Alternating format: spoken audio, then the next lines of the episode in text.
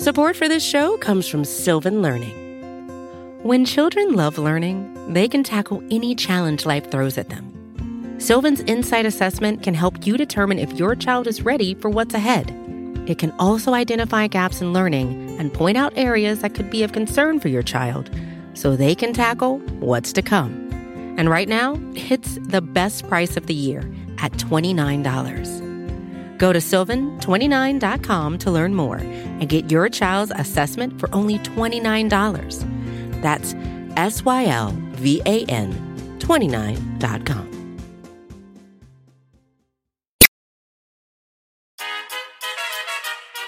It's the Mixed Martial Arts Hour. It is Monday, October 22nd, 2018, and Caesar is home. Welcome, everyone. My name is Luke Thomas. This is the MMA Hour right here on MMAfighting.com. We will give you the usual, as we always do the weigh in, a round of tweets, the Monday Morning Analyst, the sound off, and so much more, plus a trio of guests. At about 1220, Sijara Eubanks will be here. She was going to headline UFC 230. Now she's not, but she's still on the card. We'll talk to her about what happened there. At 1240, he is the natural, a two-weight division or two-weight world champion in the UFC at some point. Uh, is now working with the PFL, also with the Ali Act. We'll catch up with Randy Couture at about 1240. And then about 115 or so, we'll check in with Kat Zingano. She is going to be taking on Megan Anderson in a featherweight bout uh, at the end of the year. So we'll talk to her about why she's doing that, what she anticipates, and a whole lot more. Then the sound off with you donkeys, where you are my guest. As always, number to call 844 866 2468. We also have been taking your questions, comments, and other remarks using the hashtag the uh, MMA hour. Yes, yes, in fact, we have. All right, not a moment to waste. Appreciate you guys joining me. Let's check in with my man in the back. I believe he is ready. Uh, the arroz to my frijoles, the arequipe to my pan. Danny Segura. Hi, Danny. How are Yo, you? How's it going? It goes well, my friend. You had a good weekend? I did. Very chill weekend, right? Not not too much going on in the world of MMA, but No. I guess in, sometimes that's good a little bit. Uh, it's often very good, Yeah. actually. It's not even rarely that's good. It's usually good. yeah. Um, could the, the tweets and the calls give me a sense of things? They were very good, and for some reason, the calls were very music oriented. Uh, music oriented. Yes, you'll find out. Is that because you screen them in a way that makes them music oriented? No, I, I think that's just the type of calls that we got. People were either you know dropping in there some uh, some people we had some people freestyle on there. We had some Really? people play guitar. I mean, very musical. Interesting. All right. We'll get to that and towards the end of the show. We started a little late, so I don't want to mess with the show clock too much. So we'll check in with you a little bit later, my friend. Sounds good. All right. With that being said, let us get going. It is time now on the MMA Hour for the weigh in.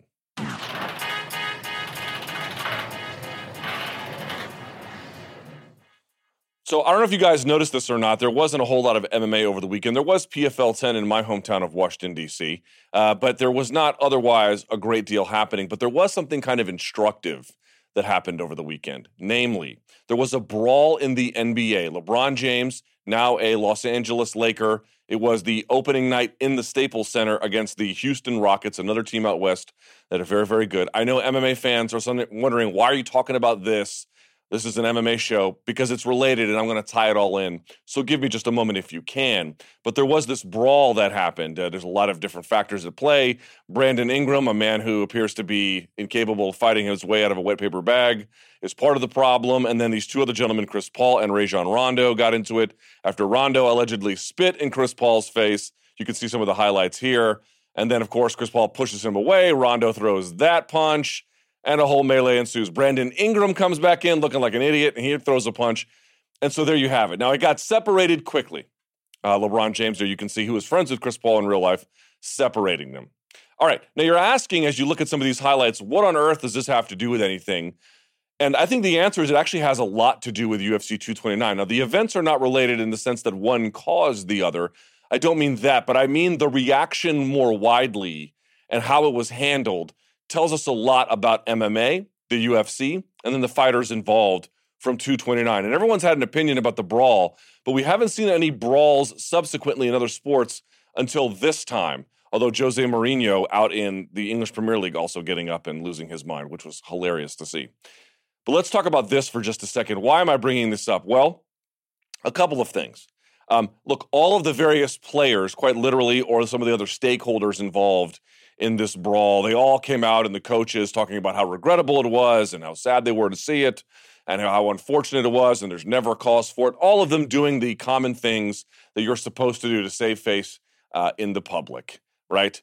And there aren't any real concerns that this is somehow indicative of how the NBA is. Some people were alarmed that this happened like on the opening night at the Staples Center, but you don't see the same kind of hand wringing. Conor McGregor gets in a brawl with Zubaira Tukhugov, and yes, this one over in the UFC was a little bit worse and a little bit more involved, and certainly a lot more heated. This was a little bit spur of the moment. The one at the UFC was a lot more involved and simmering and long standing. But nevertheless, you don't see these cries and these clutching of pearls that the world is ending because a couple of grown men wanted to settle a dispute through violence. Grown men often want to do that, they're just not allowed to do that. So it was interesting to watch the media reaction. The media didn't really beat up on the NBA, they didn't really beat up too much on the players. No one really got hurt all that bad. So if you're wondering what the media reaction was, certainly the UFC got the, the worst end of it, but for maybe reasons you could understand you could understand that a melee that was involved outside of the octagon and inside the octagon would be frowned upon.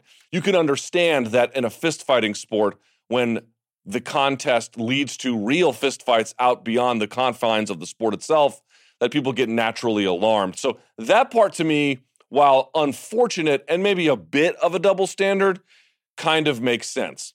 But that's not actually why I brought it up. I brought it up for not those reasons. I brought it up because I wanted to talk about how the league handled it and what that means for the UFC. So, did you guys see what happened? The league, within about 24 hours, maybe a little bit longer than that, uh, weighed in and they brought all of their hammers down. They gave Chris Paul two days. They gave, I think, Rajon Rondo three, and they gave Brandon Ingram four. In a public release, they explained why. They took out each person's game check so it looks like Chris Paul got fined half a million dollars, but it's just what he would get for two games. Same for Brandon Ingram, same for Rajon Rondo. So they acted quickly, they explained their reasoning, and you know, the coach of the Rockets came out and said, "Oh, this is too much." And Luke Walton of the Lakers was like, "There's nothing wrong with our locker room." Everyone is going to say the things they need to say to support their players and save face, but I'm pointing here that the league acted quickly. The league acted with authority. The league acted what I would say is um, almost in a lenient way, but certainly authoritative enough to let it go. Now, the UFC doesn't have the same problems that the NBA does. The NBA is not regulated by the Athletic Commission. So the UFC is going to say, well, look, they're already going to get punished by these people. Do we really want to heap things on top of them? And I can understand that from a structural standpoint, you don't want to go to a space where you're just being super punitive. That's an advantage to a degree that the NBA has in situations like this. At the same time, however, they acted quickly. They came out and explained their reasoning. They came out with statements. They came out and acted like a professional organization that tries to shun these kinds of things, that tried to put the lid on top of the pot before it boiled over again and other questions remained, rather than just deferring to somebody else. They took control, is my point, of the situation. They have more control to take, but whatever leeway they had, they took. I didn't see the UFC do that. Not saying it's the end of the world that they didn't, but there's a difference there. But to me, it was the, the real difference here is how the players were punished. Now, the NBA has a degree of latitude. They can not do whatever they want, but there are things written down and a degree of flexibility they have in awarding punishments. But a lot of that stems from the collective bargaining agreement. The players, as a unit and a union, put down on paper with the league what they could be punished for, in what ways they could be punished, what the league can do, what the league can't do, what rights they have, and so forth. So, for example, if they had wanted to, it's written in the CBA that before you get suspended, you have a right to meet with the NBA and have them look at the video and explain why no punishment should befall you or that it shouldn't be that bad. You have rights, you have abilities, you have things you can do to mitigate the worst of it. Because they collectively bargained for it, they made it work in unison, And as a consequence, that probably saved them a little bit of the worst end of the punishment that they maybe could have gotten. Now, did they exercise all of their rights? I don't know. But here's my point about this: people keep blaming the UFC, and they could have acted with I, thought, I think uh, they could have taken more control of the situation at UFC 229 if they had wanted to. But the bigger point to me is really about the, the, the fighters. Look, there's a lot of things that pass with the words MMA journalism on it that don't get don't deserve to be called that. There's actually very little MMA journalism that ever exists anywhere. Um, most of the time, it doesn't even really exist. There's very, very few guys actually practicing it at the high end and the low end. People often wonder why MMA media has a there, there's a low opinion of them. It's because y'all won't ask the questions to the people in power that you need to, and you won't voice your opinion for fear of retribution, whether it's a fighter or somebody else. That's why the opinion is low. But if there is one issue where they have absolutely done their job, if there is one issue where they have hammered it home, it is with this one about the benefits of being employees, about the benefits of getting together, about having your own collective bargaining agreement and what that might mean. And would it solve all the problems? I don't know. Would it even have solved this problem? Hard to say. Here's what I do know at least you'd have some kind of procedure. At least you'd have some kind of protocol to follow. At least you would know what kind of things would befall you. There'd be a degree of flexibility involved. The commission would still take their pound of flesh, but there would be some kind of understanding about these processes because you would have picked up on it. And the reason why people are upset about Conor not getting suspended and maybe nothing should happen to Khabib is because no one wants to take ownership of this situation, not the UFC and not even the fighters. You can get mad at the media for a lot of things. This ain't one of them, folks. This ain't the hill to die on because you will lose that argument. The reality is, we have shed in the media as much light as we possibly can about this. And the fighters have decided collectively to this point to do nothing about it. So I got to be honest, I'm a little bit tired of hearing arguments that things are unfair and that you weren't treated right this time and that things were unequal and it could have been better. If that's the way you feel, then do something about it get off your ass and sign a Project Spearhead card, or don't, and then just keep living under the whim of people who have all the leverage over you. I can point to the things UFC did and the things UFC didn't. I can do that all day. But in the reality, they don't have as much leeway as and and leverage, frankly, uh, or excuse me, leeway as the NBA. They don't have as much freedom to act as as they do. They're a little bit of in a different situation. You guys are not you guys can do something about it. And you continually decide not to, and then wonder why the stars get special treatment. You know why the stars get special treatment? Because you enable them to get special treatment. And that, ladies and gentlemen, is the way in. All right. With that out of the way, it is time, and I believe we have new graphics, ladies and gentlemen, for a round of tweets. Look at that. Amazing. All right, clock starts when the first tweet goes up. Let's do it. Let's do it. Here we go. All right. Uh, Khabib versus Tony over under 600,000 pay per view buys. Ooh, that's a good one. I will say, man, I'll say under, but just barely. I will say under. I'll say 500,000, but that's a great question. That's an interesting thing to ponder. Next.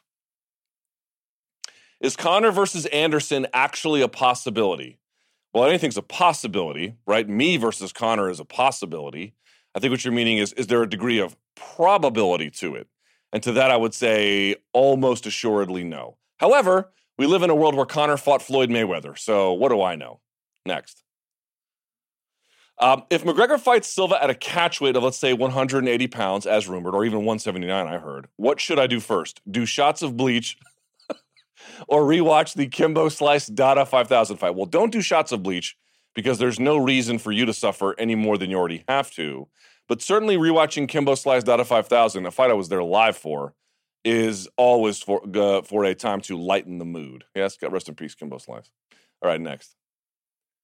Uh, how come chili and mashed potatoes don't go together, but they go with everything else? On what planet do mashed potatoes go with everything else?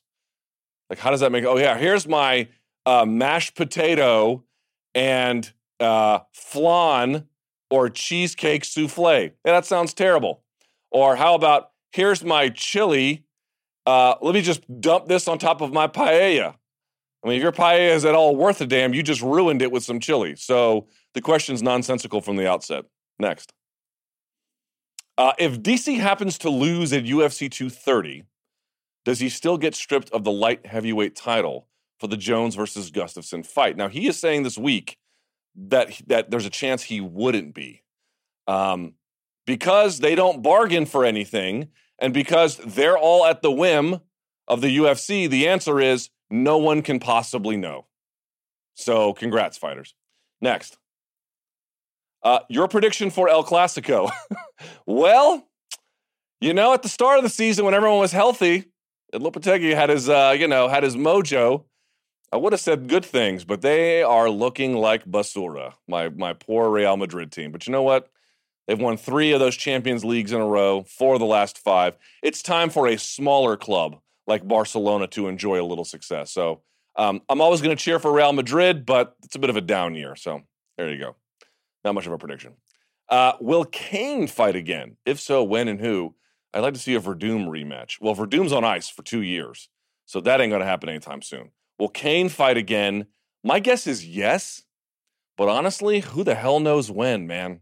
I would have sworn he would have been back by now. And we actually had Chael Sonnen discussing Fedor's legacy on the show. Was it last week, I believe? And in that space, he was discussing how the debate has kind of changed because of Cain's absence. I, I, don't know how much the Sonnen win adds to Fedor's legacy. I don't know how much the Mir win adds to his legacy. But here's what I do know the absence is adding to Cain's resume and not necessarily in the best way. It's not the same as having a loss, obviously, but you have to do more work. And there's just not enough done to have a high grade. What we saw was incredible, but what's left, I don't know. So in 2019, I would say 50 50 shot. Next. Do some divisions in the UFC have too many fighters? They can make more divisions, but some I think are too overloaded. Uh, yes. Uh, you need, I was told you need about 25 fighters. You can do it with 20, but you need about 25 fighters to make a division. And so that's the bare minimum you would need to get it off the ground. Now, some of those divisions barely scrape by on that. And you've got others like the sweet spot of lightweight and welterweight that are super overloaded with it. Um, yes, they can make some in between there, I would say, at sort of 165 next.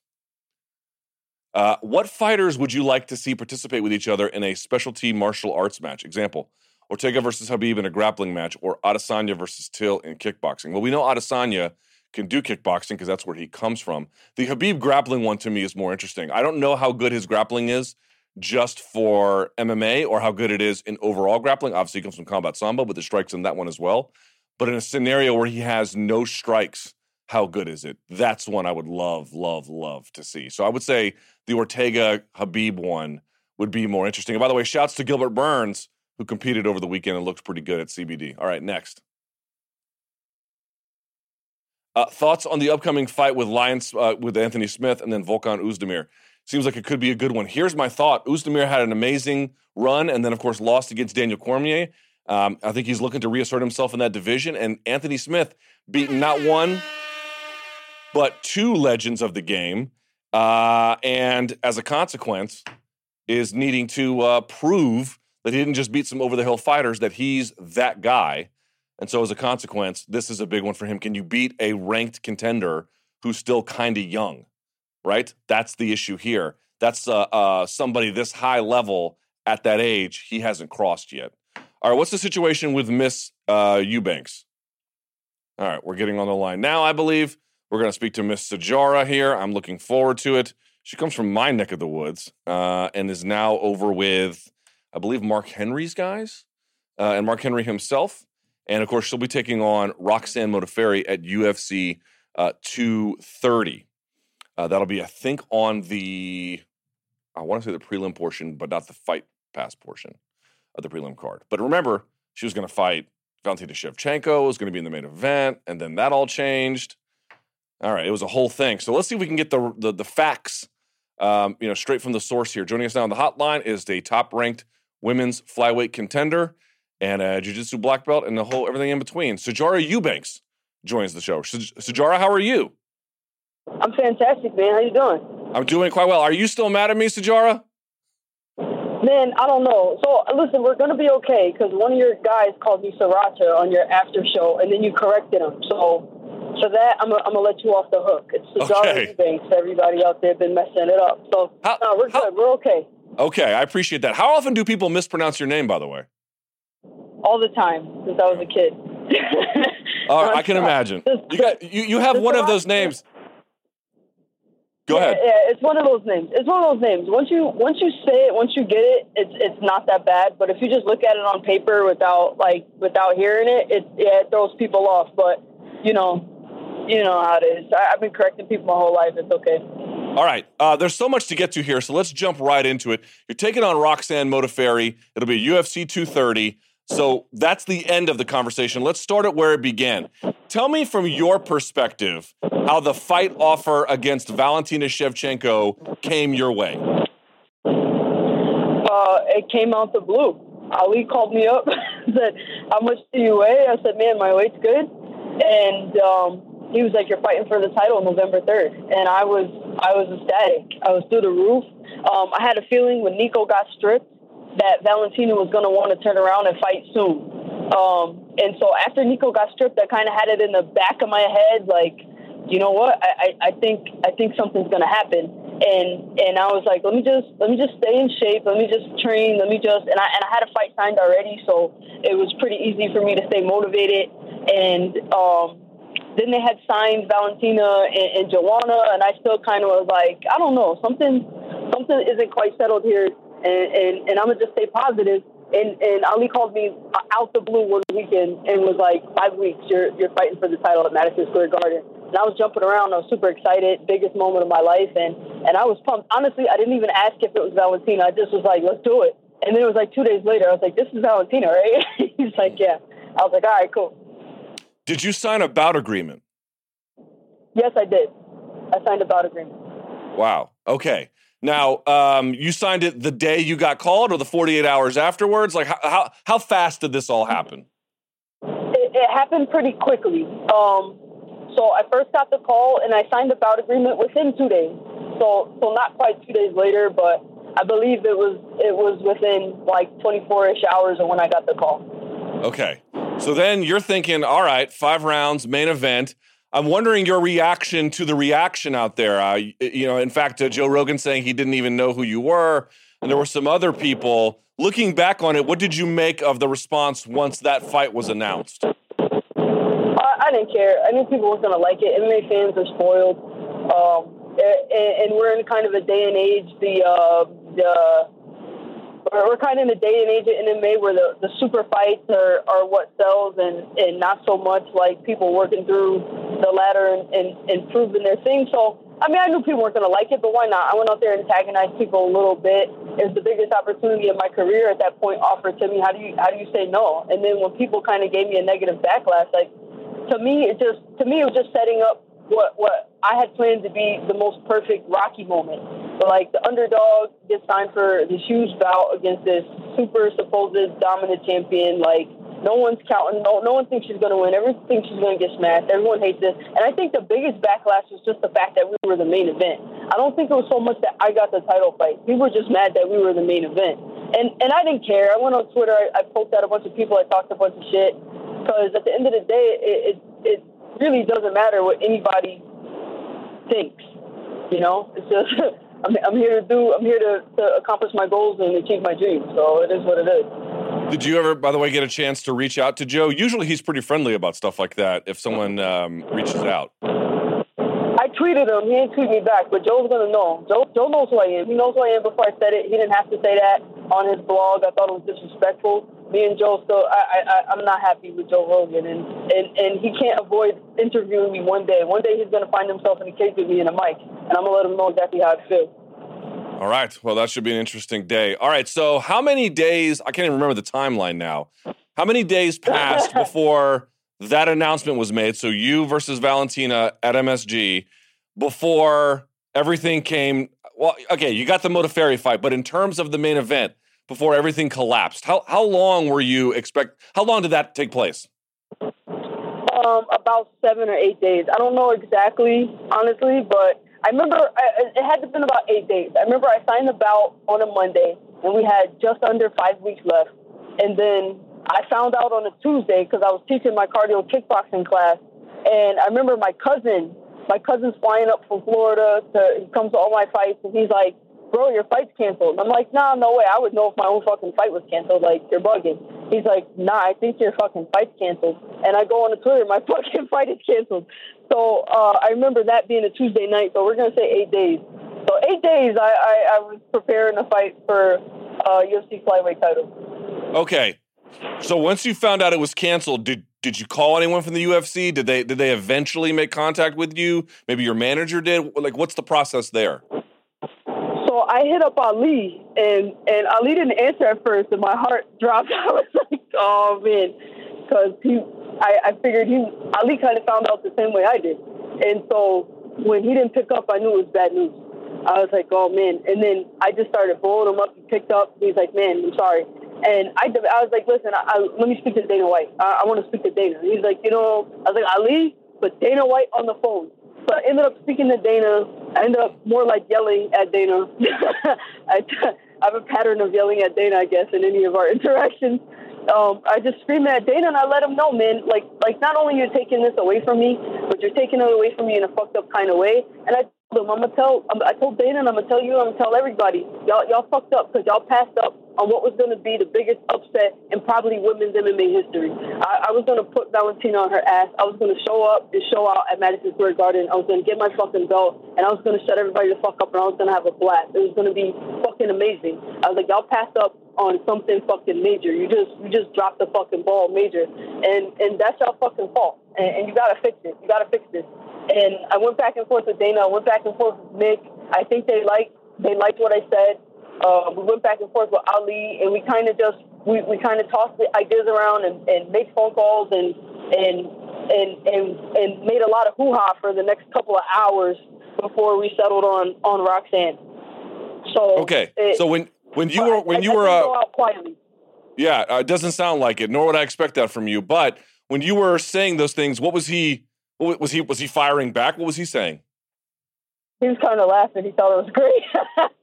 I was like, the fuck, man. I, I, I was at I was teaching I, I trained down here in Nicatones and I was at the gym. I had a I was in the parking lot pacing and screaming, veins going out of my forehead. And honestly, at the end of it, he tried to he tried to say a few things. I just kept barking. And at the end of it, he laughed and he was like, "I love I love it and I love you and we let, let me let me see what I can do. let me see what I can do." But um, from the little bit that me and Dana have interacted, from what I know about him, I, I knew he liked what I said. I knew he was happy with the way I reacted. I think if I'd have just rolled over and taken it, I'd have got I'd have got fucked over pretty bad. And I just let him know I'm not I'm not that type, yo. Uh, I'm I'm I'm not gonna take it like that. Not only did you did you not and, and not only that, not only did you take away like that. Not only, I, I've always wanted to be a UFC world champion, but to be able to fight as an underdog at Madison Square Garden as a headliner, like come on, man, like that that was like world perfect dream scenario. And, and not only that, but you know I'm about to get ripped and ragged on Twitter for that shit. I said, these, these fools on Twitter about to rag me, man. So I think he, I think he liked what I said, honestly, and okay. um, he he did right by me as best he could after that. Yeah. So to your point, so then the the she goes back. Valentina does to two thirty one. She fights Joanna Jędrzejczyk. Uh, and then, of course, it's announced eventually that you're going to be fighting Roxanne Modafferi. What was the reaction when that fight, the one between Valentina and JJ, got rebooked? Did people blow you up then too? No, I mean people blow me up on Twitter all the time. They still are. So whatever. Um, yeah, I mean it, it, it's whatever. Like I saw, I think Valentina and, and Joanna got rebooked before I signed with Roxanne. I so, think that's right. Yep. Yeah, people. You know, yeah. I think. I mean, people. I, I see what people say like, oh, oh, that's the real fight to make. That's the one. Finally, this is the right thing. I think it's the dumbest option ever. I think it's stupid, and I think the fight's gonna be boring. But it is what it is. It's happening, and and you know that's how that's how life goes sometimes. Let's let's follow up on that actually for a minute here because uh, I'll be honest. I did not think that your fight with Valentina, if it was going to take place, was the appropriate choice as a headliner, but I didn't think it was a bad fight to make for that division. And I actually think I'm with you. I don't I, I, look. I don't know what's going to happen in Valentina versus JJ, but I don't. I look at it a bit like Mousasi versus MacDonald. Why is it that you think that's a dumb fight to make?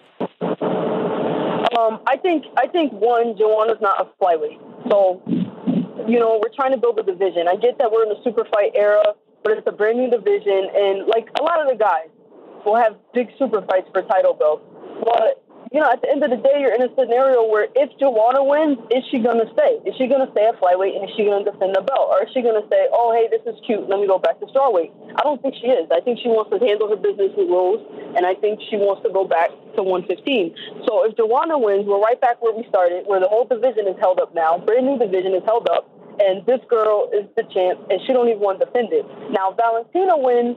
Okay, Valentina's the champ. Everybody wanted that. Whoop whoop. And hopefully she'll she'll fight soon. She seems to be a pretty active fighter. So best case scenario, Val- Valentina wins, but you're rushing her into a belt. Valentina doesn't have any more fights at flyweight than any of the rest of us. We're all sitting at two or three fights at flyweight because it's a brand new division. So you're rushing her to the belt, and I, I just think. I, I just think a super fight in a brand new division is silly. And on top of that, they're both Muay Thai fighters, and a lot of times when you have the same styles match up, the, the fight can be boring. I think they're going to dance around for 25 minutes and jab at each other and paw at each other and see what happens. Neither one of them have really been known for their finishing power or, or prowess or aggressiveness, per se. So I think just stylistically, it's not the most exciting fight to me either. Like, unless they're going to do true Muay Thai, like, like Thai, and stand in front of each other and fucking bang. And, and I don't I don't really see that happening. If they do, I'll shut up. I'll be wrong and I'll be happy. But I don't think they are. I think they're going to dance around and pitter pat and you know teep kick their way to whoever wins the thing. All right, so that brings us back to you. Now you have this fight with Roxanne Modafferi. Um, you took the fight. Is that, is that the? Can we infer from that that you like this fight? Yeah, I like it. I like this fight. Why not? I fought Roxanne before. Um, she's still top ranked. She's still you know top ranked in the division. Um, it's it's it's short notice. I like this fight. I like it. Yeah, I'll be honest. When it was first offered to me, I was so fired up about being stripped from the title fight that I, I was just like, whatever. But you know, I had to really quickly change my mind on it and focus because at the end of the day, it, it's a fight, and, and you want to go into each and every fight at your very best, and mentally at your best, physically at your best, te- technically technically at your best. So, um, I like it. It was offered to me. I looked at the numbers. I I, I, I talked to my coaches, and my team likes it, so I like it, and I'm ready to go. Now, does that mean? If, do you believe that if you beat Roxanne, let's say, let's say uh, very quickly, like uh, super authoritatively, the whole nine. Let's say if that happens, do you believe you should get the winner of Valentina versus JJ? Absolutely. I think I should have got the winner of all these title shots. Based on strategically how this division was built, it was through the Ultimate Fighter. I ripped through the division. All right, I was supposed to fight Nico. I fucked up the weight cut. I felt like Nico asked me to be her first title defense. Didn't happen. They gave it to Valentina. Nico got stripped. I beat Lauren in the meantime to prove that my weight is good. And I, I feel like based on how this division is coming along, I should have been next in line anyway. So if I beat, um, when I beat Roxanne, then why not? Like I don't, I don't see like what, what more case do you have not to give me, not to give me a title shot now? Like what else are you gonna tell me? What? I made the weight twice. I beat I, I beat Lauren, who was top, who was a top ranked fighter in TUF. She was a top ranked fighter at a TUF. Um, I, I, I ran through the rest of the division. Now, now I beat I beat Roxanne in a TUF tournament. She was number one at the time. She's still top ten. I beat her again. Like, come on. Like, who? Like, what else I want me to do? Where do you think Nico is now in the division? Um, I think based on her performance in the house, she's got to be. I mean, she's got to be up there. Um, and she's in a kind of similar situation where I was, where she's proven that she can beat some good girls. Now she got to prove that this is the proper weight class for her. Um, but I, I, I, would I would put her top of the division. I think her first fight back should be someone uh, to keep her in the heat of things. Now, are there any weight cut concerns heading into 230, especially given the relatively short notice? No, I'm in good shape. I, have worked very closely with UFC PI, Clint and Bull, and all the good guys at the PI. Um, so, nah, we're good to go. I did exactly ever since what happened last year at the TUF finale. I've worked directly with the UFC in regards to my nutrition, my conditioning, and things of that nature. And I'm right where everybody wants me to be. I'm actually a little bit ahead of schedule. Like two pounds ahead of schedule. So, you know, we're good to go. All right. I always like hearing that. I like hearing fired up fighters. We're a little bit short on time, but this is a question that's been lingering in my mind. Um, you know, you and I are from the same neck of the woods, right? We're pretty close. Uh, you were from uh, Maryland. You were training with Team Lloyd Irvin, and you ended up in uh, New Jersey with Frankie, and of course, I call them the East Coast Super Friends, Ricardo Almeida, all those guys, and Mark Henry. How did you end? How did you end up there? I don't even know the story about that. Okay, quick quick history. I'm actually born and raised in Springfield, Massachusetts. Always got to give a shout out to my true hometown, Springfield, Massachusetts. I ended up in Maryland doing jujitsu for 10 years under Team Lloyd Irvin, like you said. I ended up leaving um, Team Lloyd Irvin not too, um, not too much, right after my Aspen Ladd fight in, in January. And shortly after that, they announced the Ultimate Fighter. I went into the Ultimate Fighter kind of like a Ronin, kind of like lone lone star fighter let's figure things out and and i kind of prayed and and put it out into the universe that whatever happens at the ultimate fighter i'll find my next team i, I want to find a team that's close knit that's loyal that's hardworking and i'm just pray that i find that when i go out to ultimate fighter so um, I saw Justin Gaethje. I know he works with Trevor Wittman. I saw Eddie Alvarez, and he's a Mark Henry, Ricardo Almeida guy. So I was like, man, both those squads are good. So we'll just leave it up to the fight gods, whoever picks me. And Eddie picked me, and within like the first 24 hours of working with Coach Mark, I knew that was my guy. I don't know if Mark knew I was his girl, but I was like, this is my guy. I, I love Mark. I love Mark Henry, and we clicked. We clicked right away. Um, I met Jamal uh, Jamal Patterson, uh, Ricardo Almeida, and so as soon as the show wrapped up, uh, really after I met them, like early on into the show, but I didn't want to say it in front of the cameras and like make it a thing. We kind of, you know, spoke off to the side and was like, you know, I'm, I'm, you know, I'm following you guys back to Jersey when this thing is over. And they were like, yeah, we'd love to have you. I met Marlon Moraes, a lot of good guys. So, yeah, after the show wrapped, my it, and it lined up perfectly because my my fiance, my girl, um, is from New York, and so she had relocated to New York while I was filming TUF. So I had a place to stay right away. So I crashed. I moved in with my girl in New York City. Was kind of commuting back and forth to Jersey for the first couple of months um, and now I'm living full time in Brick. So it just everything fell in the line quite nicely. So, um, and I love I love Jersey. I love Mark. I love Ricardo, Jamal, Renzo, and, and the rest of the guys on the team. It's great. Well, I'll have to talk to you more about that when I see you for Media Day out in uh, New York City. But uh, thank you for spending some time with us, Sijara. I look forward to your fight with Roxanne. I hope you get what you're looking for, and uh, I can't wait to see you fight. Thank you so much. Awesome. Thank you for having me. All right, there she goes. Appreciate her spending some time with us. All right, we go from uh, one great fighter to one who uh, is a great commentator, great fighter. I mean, this guy does a lot. He is uh, one of the best to ever do it, quite frankly. I wanted to catch up with him, see how things are. And uh, he joins us now via Skype. One and only Randy Couture is here. Hi, Randy. How are you? I'm good. How are you? Randy, uh, one time I stopped by your gym. I doubt you remember it. It was in Vegas. It was a long time ago. And we had like an hour long talk about USA Wrestling and what it would take to compete. And sure enough, yesterday, the U.S. team went four for four at the World Championships. Jordan Burroughs getting a medal, J'den Cox, I believe, getting a medal. Uh, let's see, David Taylor getting gold. It was truly, Ben Askren was saying, one of the best days in the history of the men's freestyle team. You got to be on cloud nine, huh? Yeah, amazing. Amazing to watch.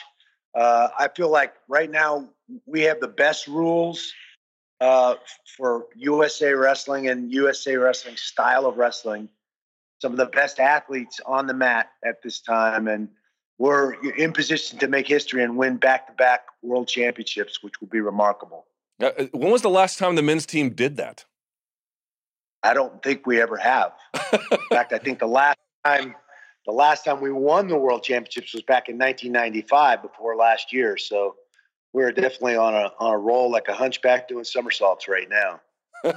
I've never heard that one before. I'm going to take that one with me. Um, all right, so you're with the PFL. Let me ask you: the uh, the championships will be New Year's Eve day, but the regular season and the playoffs are now over. Your impressions so far of how the season has gone? Well, you know, I, I've been very, very impressed with these athletes and how they've stepped up. They've embraced the grind of this format and and uh, really just it's been so much fun to watch to talk about and, and uh, be involved with this year so many great fights so many guys stepped up and just really put it on the line and uh, it, has been very very exciting the uh, the benefits of the tournament are guys like let's see ray cooper coming out of nowhere. Two Jake Shields wins, and of course some other ones as well. I'm wondering though, from your vantage point, if you could make a couple of tweaks to how the, the system works. Like I see a lot of belly aching about the first round being the tiebreaker. Is that the best way to adjudicate things? You think? Uh, you know, I I get I get why it was set up that way. I mean, you got to establish some criteria if you're going to fight a two round fight. There's a chance that that those fights are going to end in a draw, and you know what? Why not first round? You can make a case. Uh, come out strong, get after it, make it happen. Now, the downside to that is some guys have recognized that they've won the first round clearly, and then they shut off in the second round. They coasted out. They're okay with getting the draw, knowing they have the criteria in the bag. So uh, that, that's something I think we maybe need to look at, think about, and uh, you know, obviously these fighters are game if we lay it out there, they're fighters. They're going to figure out a way to make it work for them. You know, one of the things I love that this tournament is revealing is that you get a guy like Vinny Magalhaes, right? He'll be fighting Sean O'Connell in the light heavyweight finals. He's going to be. He's got one fight to win a million dollars. Same with Sean, by the way. And Sean, I work with at SiriusXM. But you've got Vinny and Sean one fight away. And in the case of Vinny, he's not trying to be somebody he's not when I think he was in the UFC some slug it out on the feet kind of guy. He's in there pulling guard. He's getting back to his roots. He's fighting the way he wants to fight. I think the tournament format works for him. Not everybody works in every organization's format, I think is my point, Randy. And a guy like Vinny is thriving in the PFL rules. Yeah, I, you know what uh, what I like about this format is there ain't no no amount of smack talk. No, you know, if your style is a Sean O'Connell style, where you're going to try and instigate that firefight and, and hope to land that left hand and put a guy out, then this is your format. If you're a guy like Vinny Magalhaes, is going to try and find a way to put you on the ground and use his strength in that jiu-jitsu to submit you, this is the perfect place for these guys. They can go out, be themselves, and it's merit based. It, it's about winning fights and finding a way to get a, get a guy where you need to get him to beat him. Uh, okay, a couple of things I wanted to check in with you about, and I look forward to seeing those uh, finals on the 31st. The commentary gig. You're really good at it, Randy. That's no news to anybody who's been watching you do commentary for a while. How much are you enjoying it? I'm having a blast. Uh, first of all, it's a great crew, a great group of guys from from David Gibson and George Greenberg, you know, John Furtatis, all these guys, all the way down to, to the guys I get to sit at the desk with how can you not be excited sitting next to Bas Rutten? The guy's energy is contagious. Todd Harris is an absolute professional. Yves Edwards, Caroline Pearce, they do an amazing job of kind of bookending us and, and everything flows. It's, it's just a lot of fun. Would you say that PFL is an organization that is based on what fighters want an organization to be based on? Sorry, repeat the question. Yeah, no worries. I'm saying, is it fair to characterize PFL as an organization that, like, if fighters had their way and wanted to create an organization, this is basically what they create would create. Is that a fair characterization? I think that's a pretty fair characterization. I, I, think if the fighters had their way, they might have a little more time between fights. maybe not have to turn around quite as quickly as they're turning around at you know at six weeks, but uh, I think they've adjusted. I think they figured it out and dialed it in, and and they're certainly getting after it. So again, I think you you uh, eliminate a lot of the BS. You don't have to talk smack. You don't have. I mean, if you want to do that, you can do that, but to to make it based on winning fights and, and the merit of your ability to go out there and, and do what you've trained to do mean, that's that's the way a fighter would want it for sure. All right, so let's let's uh, transition if we can. What is the latest that you know of with the Ali Act to MMA? Um, my understanding is that uh, the lobbyists with the UFC uh, were, were, very clever, uh, got to some people, and they kicked the uh, Ali Act and, and our our motion to, to get it amended to a different committee now. So we're we're basically in a position where we're kind of had to start all over, door knocking and and doing it now instead of with energy and commerce, which is where the original Ali Act was. and where we have been working for the last two years and made great headway, we're now kind of starting over with a whole different committee. It's something to do with education, uh, which doesn't make any sense to me, but you know, so many other things in politics don't make sense to me either. So uh, uh, we're basically back to talking to congressmen in that committee and, and trying to get it put up to, to be voted on in that committee. Is there a timetable? I mean, we, have been at this for two years. We're uh, we're pretty tenacious. We're you know we're a fighters organization, so I think we're going to be at this as long as it as long as it takes. Anyone we really speak to sees it right away. It's it's a no brainer. why shouldn't we enjoy the same protections that boxers have been enjoying since the 90s to protect us from promoters uh, that, that, are out to try and take advantage of, of the fighters? It's pretty simple. Um, so I, I, just think it's it's a matter of time, but how much time it, there's no way to tell. Um, that's it. I didn't know about that committee that it got moved like that. When did that happen? Uh, that that just happened in, in the last few months, as, as, we've rolled into this year, and then and then uh, the new Congress. Uh, it got it got kicked out of Energy and Commerce, where we've been working. Now I know this sounds like an, an unnecessarily political discussion. I don't mean to make it that way. Does do the results of the impending midterms at all affect the chance of that being moved through committee or no? Uh, I, I, don't think uh, anything that happens with regard to which side of the aisle Congress and the Senate fall in in these midterms really affects it because we had a ton of support on both sides of the aisle. It's interesting if, if, if you're talking to somebody that's that seems to be on the Democratic side of the aisle. If we start talking about health care uh, these fighters making more money and being and, and, being you know having to fight less, which is better for their health. They're taking less shots to the head. They're in hard training less. Uh, the person uh, on that side of the aisle gets it right away. If we start talking about a free and open market, uh, competitiveness, all those things, that, that's the conversation I'm going to have with a Republican, somebody on the other side, the more conservative side of the aisle. But both sides of the aisle see it clearly, see that it needs to be amended. And, you know, so you just have to kind of know your audience and who you're talking to and, and what those button issues are for, for folks, depending on which side of the aisle they're on. When did Joe Kennedy, the third, get involved? Joe's been involved from the start. Uh, he's been a big advocate. He's friends with Mark Wayne Mullins. They they train together at the gym there, hmm. and uh, so Joe has been a sponsor of the, of the amendment uh, since the beginning with Mark Wayne Mullins from the, the Republican from Oklahoma. Interesting. I thought it was relatively recent. That is that's quite an interesting pair, Markwayne Mullin and Joe Kennedy III. But I guess that's what you're looking for, right? Bipartisanship. Um, well, I mean, yeah, absolutely have to have bipartisanship, and and and again, I think Joe gets it. He understands. He's a fan of the, of the sport, and uh, certainly fighter safety and fighter health care are something that that he understands. Uh, Randy, real quickly, what do you make of the efforts of Leslie Smith and Project Spearhead? Have you guys had any discussions together at all about uh, anything?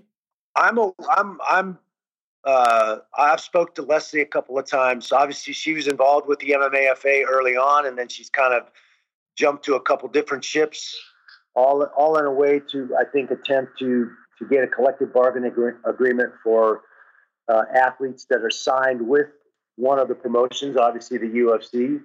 Uh, I think that's short sighted. Uh, I think it, it's not taking into account all the other fighters that aren't signed with the UFC. Uh, I think the, the, the, union model doesn't fit. We're 1099 independent contracting employees. We're not employees. Uh, collective bargaining agreement and, and, and a, a union suggests that we're employees of the promotion. That, that does nothing but solidify the UFC's monopoly in the sport if we got a collective bargaining agreement and tried to form a UFC union. So I, I just think that's short sighted. It cuts out a lot of fighters like these fighters that are fighting in the PFL or, or fighters that are fighting for Bellator uh, that, that, won't enjoy the protections that, that they deserve from coming together. I think a fighters association is a model that fits a lot better. Where does Bellator come down on the efforts of extending the Ali Act to MMA? I've heard a lot of different rumors. What do you know about their involvement or lack thereof? Um, I think been supportive. Obviously, my, my son fights for Bellator. I've done some brand ambassador stuff for Bellator in the past. They've they've at least verbally been supportive of the movement. Uh, obviously, about ninety percent of the revenue in the sport comes through the UFC, and Bellator, PFL, these other organizations are are fighting over the other ten percent of the fighters and the revenue that come in. Um, so anything that levels that playing field makes it more competitive. I mean, why shouldn't the Bellator heavyweight champion, whoever wins this fight between Bader and Emelianenko coming up in the Grand Prix, be able to to market and, and pursue a fight against the heavyweight champion from the UFC? That's a free and open market. That, that's what would happen in boxing. Uh, but that because of the exclusivity of the contracts in, in our sport and the lack of protection that the Ali Act provides, that will never happen in our sport. And that would be a huge fight. That would be an amazing thing. All right. Speaking of interesting fights, I've got to get your opinion on this. As you know, two of your former foes, uh, Chuck Liddell and Tito, are going to be fighting. I looked this up. Did you realize that Chuck is older than Oscar De La Hoya, who was the one promoting the contest? I didn't even realize that until I had verified it. But uh, your impressions of their like what I, don't know how to ask this question other than what do you make of what's happening? Well, I, I mean, I'm not too concerned about the age. Honestly, I, I, I fought right up to where Chuck's at right now um, at a high level. My my only concern with that is that Chuck hasn't been competing, hasn't been sparring, hasn't hasn't been doing anything in the fight realm other than regular strength conditioning for the last eight years since he retired. So that that you know puts the the pressure on him to get back up into fight shape, back up and get the timing back that we're you know we're used to seeing Chuck have going into a fight and he had that style where where that timing was very very important. He had a, it wasn't that he's the biggest, strongest, or best athlete. He had a very unique timing to to find you right out on the end of one of those long levers and, and make it a short night. Now, whether he still has that timing, that's the question. Now, Chuck or Tito rather has been active. He fought twice last year. He fought Son, and he you know he's been in some big fights with Bellator he's been very active. He's still in fight shape and in fight mode. So, um, you know, it's going to be interesting. Uh, I think they're still huge names, both of them marquee names, names that anybody who's a fan of the sport recognizes. And, uh, you know, maybe this is the start of the of the Masters division of MMA. Did uh, Golden Boy contact you? Have you been approached to come out of retirement? Uh, I actually spoke with both Chuck and Tito. I'm friends with both those guys, and, and they're interested in me possibly commentating the fight, which would be fun. Um, I would I would have to get an uh, an exception for my PFL contract to be able to do that, uh, which I'm not opposed to asking for. I think it would do anything but but help the PFL uh, and get more exposure as Golden Boy kind of starts. Uh, you know, and this may be a one off with Golden Boy. Who knows? I, I'm hoping it's successful for both these guys and the promotion because it d- doesn't hurt to have more options, more places for fighters to go and, and be a professional fighter. And who wins on November 24th? Well, like I said, you know, I, I think that the onus is always on the guy who won the first. And, and both, you know, obviously the first two fights, Chuck won. Um, what's he going to change? What's he going to do? Now, the, the, the real uh, hard question is what kind of shape and what kind of timing is Chuck going to bring into this fight after being off for the last eight years? Uh, so I think the challenges are really there for for Chuck Liddell. Uh, is he capable of, of getting in there and getting it done? Absolutely. I, I, think anybody who knows the sport is is crazy if they count him out. But I think it, he's up against it a little more than Tito is. Tito's been more, way more active, had some big fights. Uh, will he be able, be able to go out and implement his game plan, which has got to be getting in Chuck's face, finding a way to get Chuck on the ground and take some gas out of Chuck. Uh, certainly not standing and trying to trade with Chuck and find out if he does have that timing. Um, so I think it's going to be interesting. All right. Well, I hope you're there commentating. No one knows those two quite like you. And uh, you've been doing a fantastic job for the PFL. I've really enjoyed your commentary. I cannot wait to see the finals on December, New Year's Eve day here at uh, New York City. Yeah. So, uh, congratulations on all your success. I'm glad you're still relevant in the community and keep us updated on the Ali Act. We're looking forward to seeing what happens with that as well. Thanks, man. Appreciate you having, having me on. Any time, Randy. All right, let's do it. It is time now, ladies and gentlemen, for the Monday Morning Analyst.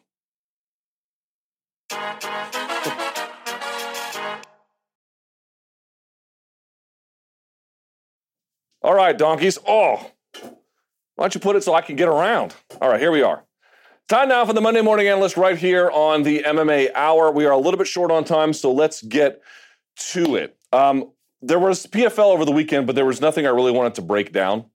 So I decided to go a different route. And I was thinking and I was thinking and I was thinking. I was trying to find a number related to Tony Ferguson and what he offers that would make a fight with Khabib Nurmagomedov interesting. And what I mean is the fight's already interesting, but maybe there's some kind of statistical representation of that. And I thought maybe it's his takedown defense, but I looked at it, it's about 77%. You look at the guys that Khabib's fought, Edson's got like 80, Al Iaquinta's right in the same ballpark.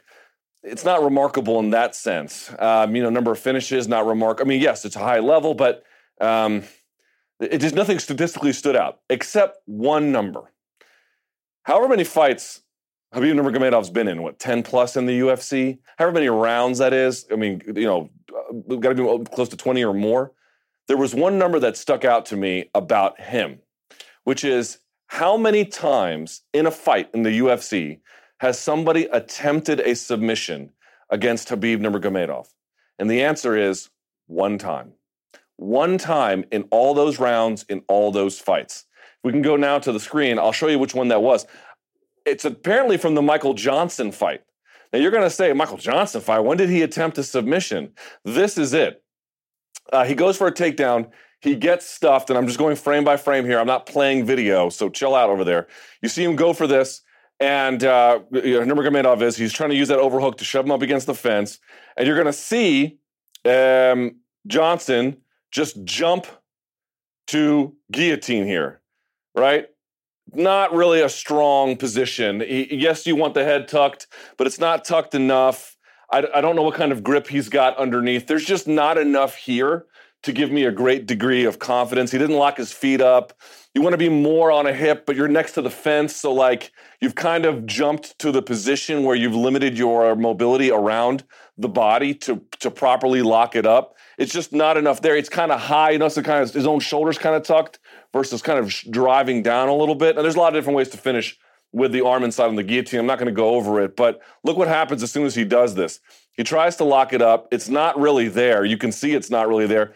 You can see you want to be covering all of that, man. You're like on the crown of the head. You, there's, there are varieties. Like Jeff Glover's got some variety where you can do on the crown of the head, but you know Michael Johnson's not Jeff Glover. So, in any case, uh, it's just not. There's just nothing there. And Nurmagomedov's going to uh, break this pretty quickly let me move on just so I can move this. So he breaks it like he pops his head out. Come on, pop your head out. There it is. He pops his head out very quickly. All right, it's 324 on the clock, right? Watch this. I'm just going to jump. Now it's 319. Oh, hold on. 320. 322, he stands. What have I always said? Much easier to pass on your feet than on your knees. You can pass on your knees, always easier to stand on your feet. So what does Nurmagomedov do? He stands on his feet. Then he breaks guard. He's going to open it and he's going to put a knee in between. And then he's going to, let's go back a little bit here. Watch this. This is just ridiculous. I'm going a little too fast. All right. So he puts the knee in between, right? And then he just does a knee cut through, shreds the guard, and then goes right to side control here, uh, like it's nothing. Okay. Remember, it was 324 when he jumped. So 20, uh, let's see, 23, 22, 21, 20, 19, 18, 17. Eight seconds later, he's in side control. Eight seconds is all that took. You can call that a submission attempt if you want in Nurmagomedov's career, but to me, it's like, and if you just keep going further, it's like, here you are, 12 seconds later, and he's in mounted crucifix. Yes, that's a, that's technically a submission attempt, but what's the lesson here? The lesson here is that nobody attempts submissions on Khabib Nurmagomedov. Now, there's one clear reason for that. They're constantly worried about the takedown. They're constantly worried that they have to defend themselves and they don't want to be down there. And once they're down there, he's already working from an advantageous position. But Tony's not really like that. Tony Ferguson's very different. He's first of all, he averages uh, more submissions attempted per fight than almost anyone else that Nurmagomedov has fought, notwithstanding Rafael dos Anjos. He's got a really, really high level of that. And in fact, he has many submission wins. He's got a couple of rear naked chokes. He's got many D'Arces.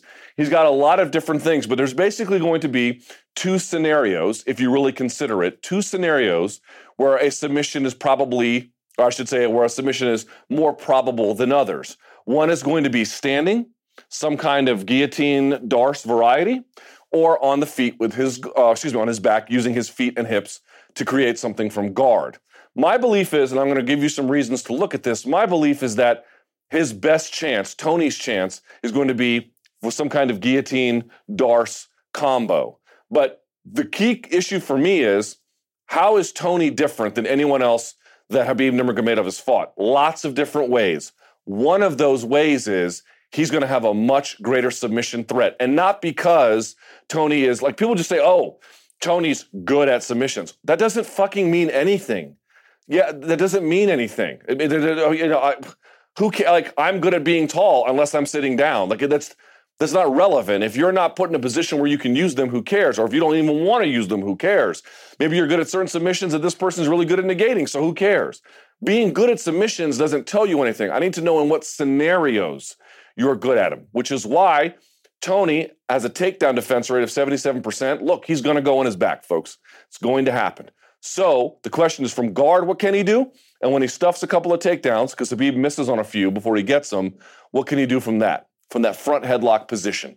Those are your two, I would argue, likely most common scenarios where something like this is going to happen.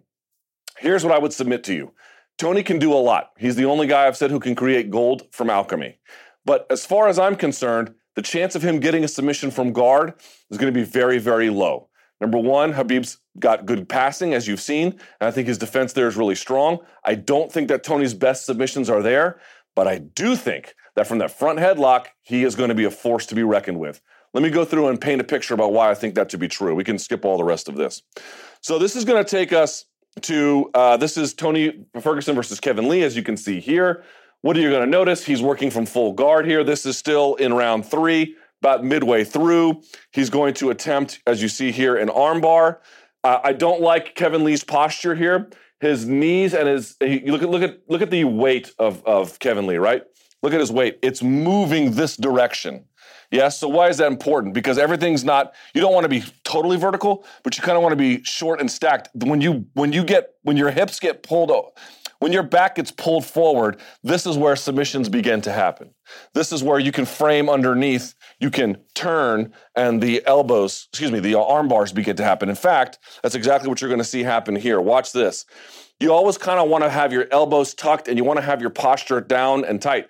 When you start bending over in guard, that's when all the bad stuff begins. You can get triangle there, you can get armbar there, you can get you don't, you don't want to be stretched out. You want to be kind of vertical and compact. So watch, he's got one foot on the hip here. He's just going to push him over and he's going to frame. He misses on the first attempt, but then puts the head to the side. And now he's got an armbar. Now you can see there's already a bit of a, I believe this is, um, I believe this is, I could be wrong about this, but I believe this is Kevin trying to block, but it doesn't matter either way because here's what ends up happening. Tony stretches him out, which is fine. And then he does this. What have we talked about? Right? That's the problem. This has to be on the back of his head so that he rolls and you can come up on top, Jujigatami Ronda Rousey style. So he doesn't do that. So what are you going to imagine he does? And we saw this against Vinny Magalhaes in PFL. Someone tried this and it didn't work, but you know, not everyone's Vinny Magalhaes. He's going to helicopter around, right? Yep, that's exactly what he does. Look, he comes around and he just helicopters. And he comes over, he tries for an omoplata, but it's not really there. And so he just comes around. Here we are he, and he uh, goes back to guard, sticks his arm in, two arms in, and he lives to fight another day, right? Not a whole lot there to show. Now you get a little bit closer. I mentioned before I didn't like Kevin Lee's posture in that first scenario. Here's another one, right? Look at this. This is if you're Kevin Lee, and remember he had the staph infection, the bad weight cut. His posture to me right now is terrible, terrible, terrible posture. Joe, do you know why? Right. Look at this. Look at he's got two feet in the hips, meaning He's got your neck controlled. He's got your posture down. He, with those two feet in the hips, he can lift you. He can push you. He can turn you. He can direct your weight and your body wherever he wants to go. Look at your weight all the way forward. He can create the space and then whip up underneath for if you want to go to to to to, to um, deep half. He could do that. For armbar, he can do that. For triangles, he can do that. Your posture should never be this, never, unless it's super tight and it's in controlled. But then what you notice is, look at you look at the arms here just a second of Kevin Lee. Hold on. Like, look at this is Herb Dean here. Look at our Big John. It's kind of spaced out in front of him, right? They're not, the elbows aren't tight and compact. He's not T Rexing. So it's just a lot of problems all compounding each other here. And he eventually gets triangled here. Look at this feet on the hips. Look, he's not on his toes, weights bent forward. I mean, it's terrible, terrible, terrible positioning. If you see somebody like that, you know, you can't move as fast. You have to move on your knees to get around or to get to your feet, you'll actually lean into your opponent to like jump to your toes, and then you're trying to move, and it's it's just a problem. So he's got no live toes, weight bent forward, arms kind of out in front of him. He's not T-rexing up. Everything about this is bad. Tony's hips, look at Tony's hips off the ground. Yeah, he's not flat. Number one, like people always like, give me some good advice if I want to start jujitsu. Do that shit. Have your hips off the ground. Off the ground makes them mobile. It can change the angle. It gives them dexterity. It gives them speed. It gives them lots of different things. That space off the ground, and he's able to do it because he's got his feet on his hips.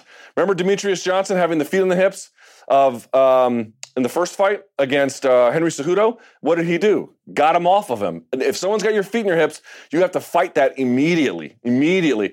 It's like the same thing they always tell you. If you got if you're on top of somebody in guard, let's say, and the person underneath reaches through to grab your collar, bro, that is the first order of business. You need to start breaking that collar grip, especially if they get deep inside where they can get the tag behind and they can begin to pull you and then they can just come across for all, all kinds of cross chokes and whatnot, right?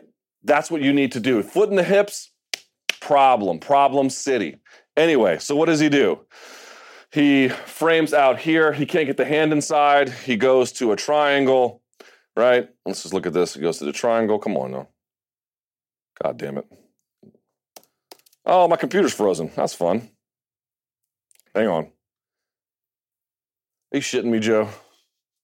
I mean, can I get a raise? Can I get a raise? Hold on. Hold on. I'm going to fix this. For fuck's sake. Oh, for crying. I didn't even get to show the good submissions. Hold on. Do I have time to restart? I do, don't I? Yes, I'm going to restart. Hold on. Let me hard restart here. Here's what I'm going to do while we're getting this set back up again. Give me a second. He gets the triangle. I'm going to go back to this in just a second. And the reason why I'm going to do that is because you got to see how he finishes the triangle. It's a nice finish because he had to dig deep. Remember, Tony been taken down a number of times. You remember the first round, you even had Kevin Lee taking mount. There's a lot of issues, right? Here we go. Let's get this back up. Get this back up and firing player. Here we are. Bro, it wouldn't be a show with me involved if there wasn't some kind of catastrophic fucking. Here we go. All right, let's see if we can get this working. Now we got it. Let's go back, please. If we can. There we are. Oh, for F's sake. Hold on. Here we are. All right. See that? Go back. Go back, please. Go back. Here we are. Oh, for crying out loud. No, I don't want VPN. Dude, this is so low budget. It's sad. It's sad. Uh, my, my career is satire of an actual career. All right. Let's see if I can get this going without it moving. All right, you get the idea here. Now, watch. He finally locks up the triangle, yeah? Let's move this to a spot that makes sense. Okay, I want to show you this. Tony moved the arm to the outside of the body rather than having it across. I'm not sure why I understand why he did that. That may be a unique finish that he knows. I don't know that finish. Can't say it's wrong. He gets the tap, but that's usually not what you want to do. Remember, we had last week Vinny getting the Kimura when someone goes behind the arm. So I don't quite understand that one, but uh, again, it works. So far be it for me to criticize. But this is what I want to show you real quickly here. Oh, I mean, just what the fuck, Lord? What? Why? Why God? Why? Why me, Lord? Why me? All right, I can't. I don't know what's going on. No, I don't want you to give my passwords. Do we understand why life is this way? Why why does it have to be hard? It doesn't actually need to be this difficult. For fuck's sake. All right, one more time, put the Monday morning analyst thing up. I know a way to fix this. One more time. I'm going to restart this bad boy, and then we're going to get this one more time. The point being is if you look at the particulars of the triangle itself, what you're going to find it's just just death. Death from above 1979. What you're going to find is that you had Kevin Lee with his arm this way and Tony pulls the head. This side of the neck was totally exposed. That's not to say it's a bad triangle. If the triangle works, it's fine. But the triangle should close both sides like a rear naked choke. It should have everything collapsed, and it didn't. And that was the problem. So to me, it's like you got the triangle, but you got it in a way that was suboptimal. In fact, you'll notice Tony goes to the armbar, doesn't get it, goes for the triangle, gets it, but gets it on an opponent who I think was severely compromised. And he even attempts uh, a bit of a leg lock in the Lando Vannata fight. In the Lando Vannata fight, you're going to see him. I'm not going to go through it now because Lord knows my computer will shit the bed. But the point being is, no, I don't care. Um, okay, I'll tell you when to cue it up. Don't don't put it up just yet. The point being is, with his legs, he can get submissions done. But against a guy like Khabib, who's passing, who's got good balance, who's got good posture, who's got good sub defense, it's really not going to work. The bigger issue for me is a different scenario, and that's getting it to work with uh, uh him on his his uh, his feet using his guillotine D'Arce setups. Now, if I can set this up without this thing collapsing on me, I'm going to do it. Let's see if I can get it. I'm going to go right to it. Here, I want to show you something. Go back up real quickly. Hopefully, this works. Here he is attempting a guillotine choke on Lando. Lando spots it and stops it. You see that? This whole side of the neck is exposed. He should be able to breathe just fine. But Tony recognizes that, snaps him back in, and then switches the sub. Watch. Watch how he switches it. Guillotine, guillotine, blocked, blocked, blocked, blocked. Come out over the top, behind the arm, which the guy will give you. And watch, he's choking with the left arm with the guillotine, right? Watch him feed the right and, sw- oh, for Christ's sake, fuck off. Feed the right and now lock it up on the other side. You see that? So he was coming with the left and with the right, couldn't work, lets it go, comes around the back, and then uses that to feed into D'Arce. Why is that important? This is a scenario that he could easily find himself in with Khabib Nurmagomedov, number one. Number two, this is the key for me. When he's on the ground, he can go from different forms of control. But with the 50-50 he tried on Lando Vannata in the knee bar, that it wasn't a whole lot there. With the triangle, I think he got a severely compromised opponent with the armbar. He got it and then lost it, lost it, and tried to go back from guard, but it didn't really work. With these front headlocks, he can go from submission to submission. He can chain them together and he can get into position very quickly. You don't have to make many mistakes. In fact, your defense sets up his next move. I didn't necessarily see that with his guard. Tony's guard is good, it's very good, but his D'Arce is one of a kind. His D'Arce setups are one of a kind. His guillotine to D'Arce is one of a kind. That to me is your much more likely scenario where something bad happens for Khabib, and something good happens for Tony Ferguson. I'm sorry about the technical difficulties. This is still a work in progress, but there you go, ladies and gentlemen. This is an interesting stat to keep in mind. Only one time has he had to defend it, Nurmagomedov, and it was a terrible, tactically ill-advised attempt from Michael Johnson. This guy can go much better in that regard. I would like to see it. Tony Ferguson is the right fight for Khabib Nurmagomedov. Fuck all that Conor McGregor talk. That's the guy who should be fighting because that's the guy who poses an interesting challenge. There you go. That's the Monday morning analyst. All right. I believe as I ready my headphones. All right, Danny, tell me where we are. We have Miss Zingano on the phone. All right. Okay. Uh, let's see. We're joined now by a lady who has an important I should say, uh, a featherweight fight coming up when she takes on Megan Anderson. This will be here very soon for UFC 232. The one and only Cat Zingano joins the show. Cat, how are you? I'm good. How are you guys doing? I'm doing quite well. Thank you for making some time for us. I really appreciate it. Um, so let's just jump right into it, Cat. Uh, why did you take this fight? Um, why did I take it? Yep. I don't know. I mean, why? I guess I'm a fighter. Fighters fight. Uh, I don't know. I was feeling pretty good, and I had, um, you know, I, I was seeing that you know, that fight between Amanda and Chris is going down. And I, I really, you know, that fight's been on my radar between one, one of each of them for a while. Um, and then, you know, they were saying something regarding having uh, an alternate for that. So, you know, I raised my hand, said, let me know if you want me to start getting ready because I will. And then, um, I know pretty shortly after, I get the phone call telling me to get ready. And then another phone call saying, you know what, how about putting me on that card? So, um, you know, Megan, Megan, I think Megan is someone that, you know, I've kind of also thought for a while too, you know, that'd be an interesting one. Um, the 45 division isn't that big or established yet, you know, and she's out there and she's big and she's tough. And, you know, um, there's been a lot of hype behind her. I know that she was uh, rather accomplished in Invicta stuff. So, um, you know, also a good test. You know, I just really want to get out there and get my hands on people and kind of figure out the hierarchy of this sport with the women. And um, I thought it'd be a good good match. So when they threw that option out there, I was pretty excited for it, and my coaches were excited for it, and um, you know it all aligns. So there we go. That's a good reason as any. Um, let's backtrack here a little bit. So you were looking to get the cyborg fight, and they told you to get ready, or they like what? Did you specifically request an opponent, or just a timeline? Um,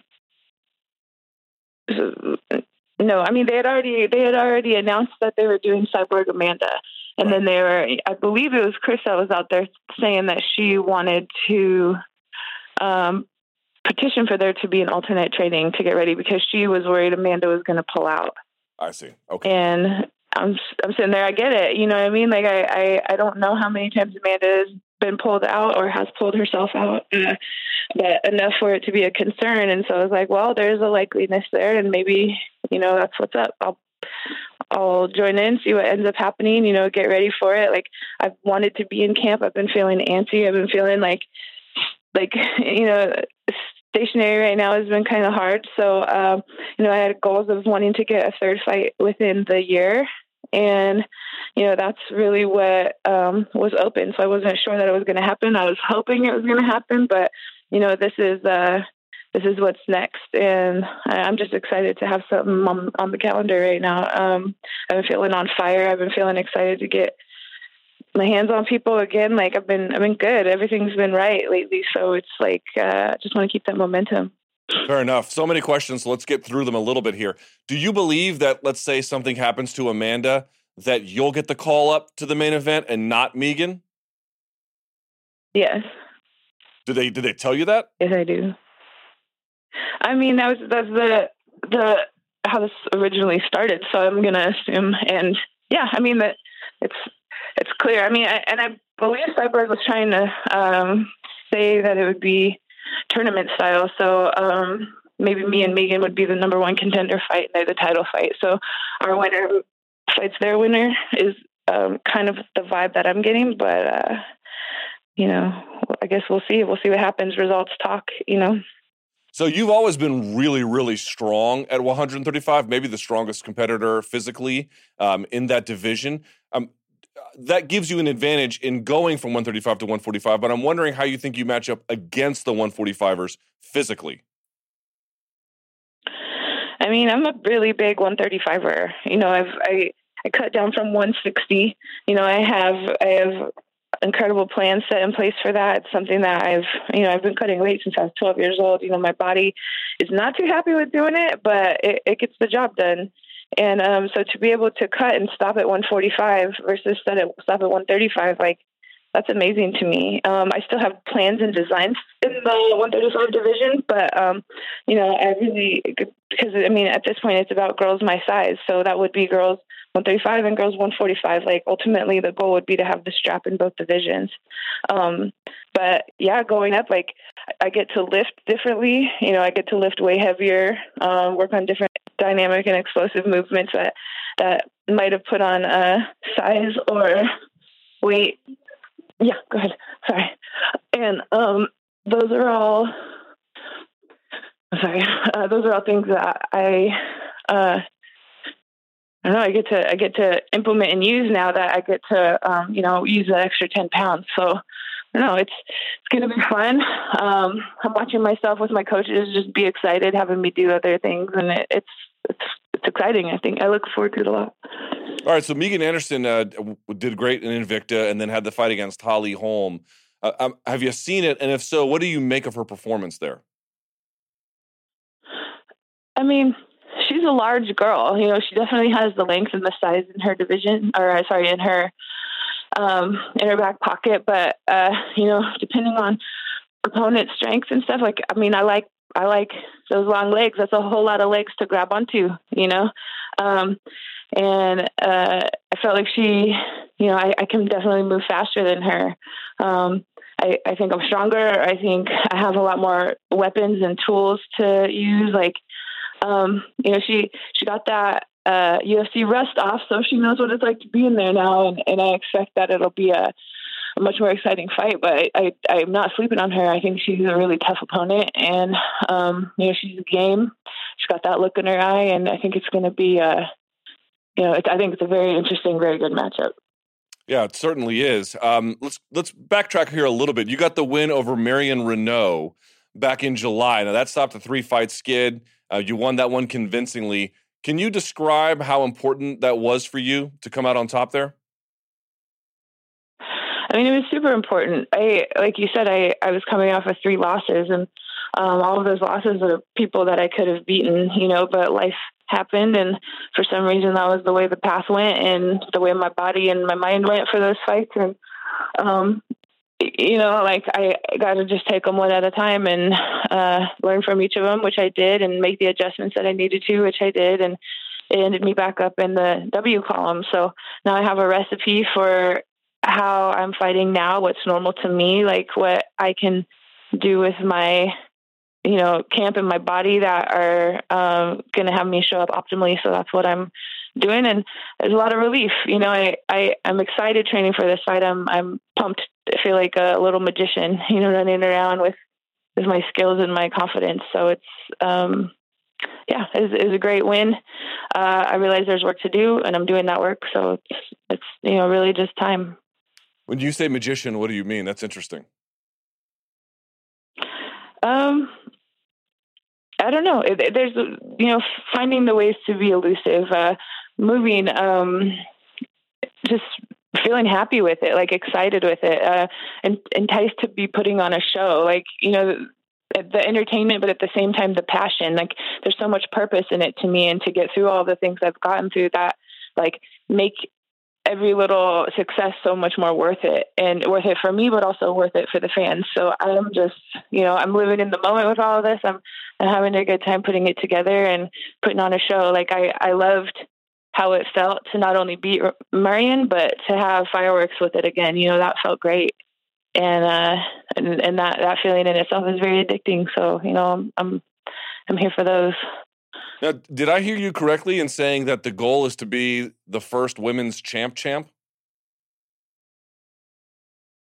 Um, I, I, I mean, I'm not sure I said those exact words, but I mean, yeah, I mean, I was, I want to, I want to know the hierarchy with the women. Like I want to know what's up. Like who who's the the greatest of all times? Like who who can figure out how to beat everybody? Like what what's regardless of the style. Like how how I mean, it's one thing to be a great fighter, it's another to be a great athlete, you know, and and when you have both, and you're working on both like those are those are ways to find out like where you are and what position among everybody. Like i have high high respect for every girl in this division but we are in in this sport. But you know what we're all doing here is trying to figure out where we are you know in in all of this. And like i i i want to be on that mountaintop you know and i have every intention and every ounce of my body working to get there and and then to see the vision once we're up there. Like i am I'm excited, and I think I can beat uh, and figure out every single woman in this division. And you know, obviously that's talk until it's done, but I'm I'm excited to be doing the work. You know what's interesting is if you do well in this fight, maybe you get a title shot, but let's say there's eh, some kind of complication. Don't you think it's possible that a strong performance at UFC 232 also helps your chances of getting a bantamweight title shot? Absolutely. Absolutely. I mean, that Amanda's up at one, or that fight's at 135 or 145 right now. You know, I'm at 35 or going up to 45. Like, I understand that this this is a lot of views. This is a lot of a lot of uh, people looking at at this fight with, okay, what would happen if they were at this weight? Well, what happens now that they're at that weight? Well, how you know she gave up this or she uh, put up that, or you know what I mean? There's there's so much you know quote unquote math to do here, and um, results are obviously going to be uh, something people think of, you know, and it's um, you know, it's very interesting. I think it's a super interesting tournament, if you want to call it that, between the four of us, because uh, you know, there's there's a lot of, of components that are, are, are different than normal, you know, and so it's it's all um, it, it, will be a great uh, fan event for sure to see that those fights that night. You know, it's interesting to me. I, I don't know how you feel about it, Cat, but I felt like you know, look, Ronda had a great run, but your fight against her was not really representative of your uppermost ability. And I wonder if you feel like now that you're on the back on the win column, you still have some time left in this sport. You still have time. Do you agree or no that you you you can still show um, you can still show exactly how talented you are. I don't I don't know that you've actually done that yet in the UFC, and this is one of those steps to getting to that kind of place. Yeah, I mean, one thing that I know of myself, and I've told myself, is like, man, like these last five years, they're definitely not the best years of my life. You know what I mean? That is, uh, within that, I mean, there's the cliche, like, I, I definitely not owning or buying that, like, your best years are behind you. That's not, like, all I've done is grow and heal and work and experiment and put things in towards finding me and my best self and my best circumstances and my best um, you know personal life and home life and and doing everything that I can to just grow as a person from the things that were the worst things in my life. So to consider that I could possibly have like this like great athletic career sitting alongside the like the toughest hardest craziest years of my life like I I can't consider that that is all you know and um the more that I recover, the more that I grow, the more that I actually get to see the muscle memory come along with the confidence, come along with the clarity and the closure and um, being completer with things, more complete with things like I'm watching myself get better at the things that I'm passionate about. And that is exciting to me. And when I'm excited, this is all easy. Like everything about this is easy. I never started this sport to be famous or to make money. I started this sport because it's creative and because I got to play and I feel those things again, and it makes it just so much more. Um, I don't know. Just, it's it's more me. It's more me, and I feel more me, and that ends up being what makes me so dangerous. So, so if I'm reading this right, this is not necessarily at 145 a one-off for you. You could go back and forth. You think for perhaps a while if the opportunity is right.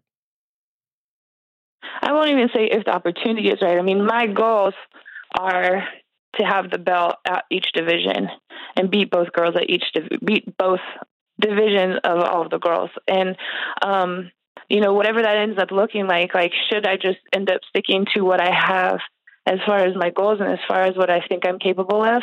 Like that's just time and what it's have. Obviously i you know, my goals were to come up through the 135 division, win that, and then go 145 because I was the champion at 125. So to have them be in order was my vision, but not a damn day of this entire journey has been to the standards of my vision. So for me to go from uh, 35 and then maybe get the 45 belt first, you know, however realistic that is at this moment, and then to go to 35 or whatever, like I, I don't care. Like the the object is is the game. You know, the journey is what you know is malleable. So, um, you know, however that ends up looking, like I'm not trying to be too controlling of it. What I'm trying to do is just do the work and see where it lands me. And so far, that's been a great plan for me. You know, you're one of the few women, one of four only, to get a win over Amanda Nunes. What do you make of her chances against Cyborg? Yeah, I mean, I have no idea. I know Amanda hits hard. I know Cyborg hits hard. I know. Um, I mean, I if either of them decide to go the ground, who knows what that looks like? Like I, I don't know. You know, um, she's uh, everybody's grown. Everyone's done work since Amanda fought, and since I fought. You know, we both have changed a lot within training camps and living arrangements and uh, I mean life, you know, in general. And I mean, she could have improved. She could have stayed the same. She could, you know, when I fought her, she was very good. Uh, she almost stopped me in the beginning, but then I came back around and crushed her. And that, you know, that's a good fighter. Um, so I don't know. I mean, I, I everyone at this level is very good, and, and you're never guaranteed a night. So it's very possible Amanda beats Cyborg. You know, it's very possible Cyborg keeps her reign. So um, I don't know. It'll definitely be interesting. A lot of work has been done on both women. And then certainly, I, would be uh, remiss if I didn't ask about your general direction you took. You know, a, a, few years ago, you moved out to the West Coast, I believe. Uh, you're with, uh, out there with Alliance. Um, from social media, it seems like you're quite happy with the choice. Reflecting back on it now, as you venture into this big fight at 145, are you satisfied? Did you get out of the West Coast what you were looking for? Yeah, I mean, I wanted a fresh start. I wanted something new. Colorado is amazing and it's my home. And, um, you know, like a lot happened there. And it, it was, I feel like I wasn't able to like really grow uh, any more than I, I was. I, I got to my best there, but I hit a ceiling you know, and um, it was time to make some changes both for me and my child. And um, so we did. And we drove west. We came out here, um, a whole new set of like things to have no idea what to do with, you know, but that, that ends up being a, an incredible canvas, you know, found just kind of followed the paths and went to the places that they led and, you know, learned more, did more, uh, found what ended up being the right fits for me as far as coaching and um, as far as friends and where to live, put them in school, all of that, you know. So life has definitely changed. It looks very different.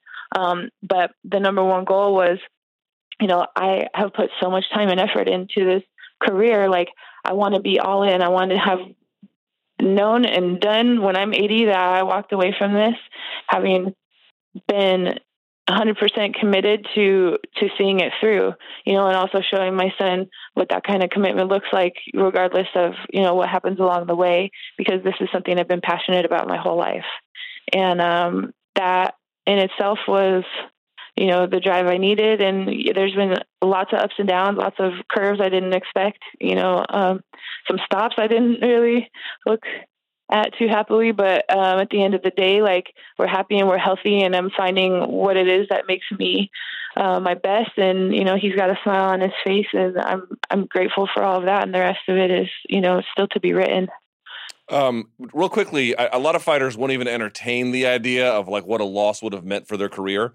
But if, and again, you won that Marion Reneau fight soundly, uh, unanimous decision, but it was an easy call. Uh, but if you had lost that fight, did you, had you given any thought to what that might have meant?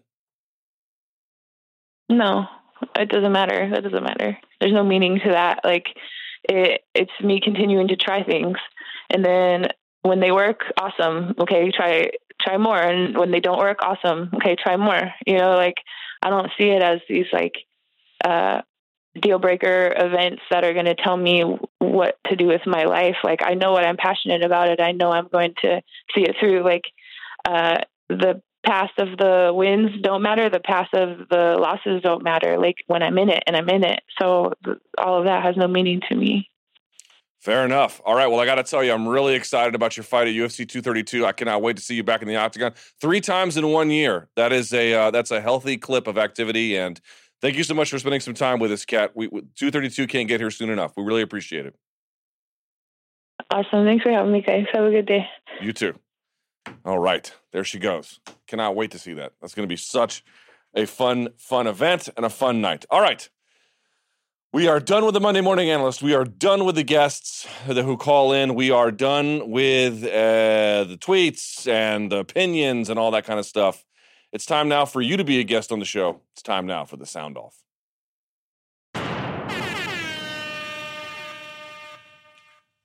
And joining me as always is uh, the Chambea Tumaala, the one and only Danny Segura. I'm a little tired with the things. How you doing there, Dan's? Man, you got to get creative. I know I need a, I needed a better one, but Yeah. what can I? You, you know what? You won't appreciate this. You're the um, you're the. How about this? You're the Czarface to my Action Bronson. How about that? Okay, I'll take that. Yeah. All right. You have screened the calls. yes. And of course, everyone can leave those uh, calls at 844 866 2468. If you're from uh, out of the country, the MMA Hour at Vox Media. And uh, all right, my man. Yeah. Let's do this. I, I would like to add that this was probably the funnest like batch of calls that we got this week. I liked hearing that. I think uh, for the most part, you know, it's all been serious, like yo, Khabib, McGregor, right, all about that. But since there there hasn't been going much, you know, not not a lot happened last week or this week, and I think you know fans got really creative. So All right. Let's take a listen, shall we? All right. Hey, Luke and Danny. My name is Jonas. I'm from Norway, and I have a question regarding walkout music. Who in the UFC has the best choice of walkout song, and who has the worst? Hmm. And please don't say Darren Till because "Sweet Caroline" is an amazing song. It's not. You're an idiot. Also, I have a bonus trivia question for you. I'm gonna play a guitar riff, and you're gonna tell me which song this riff comes from. Ooh. I'm gonna give you a hint. I believe it's one of Luke's favorite songs.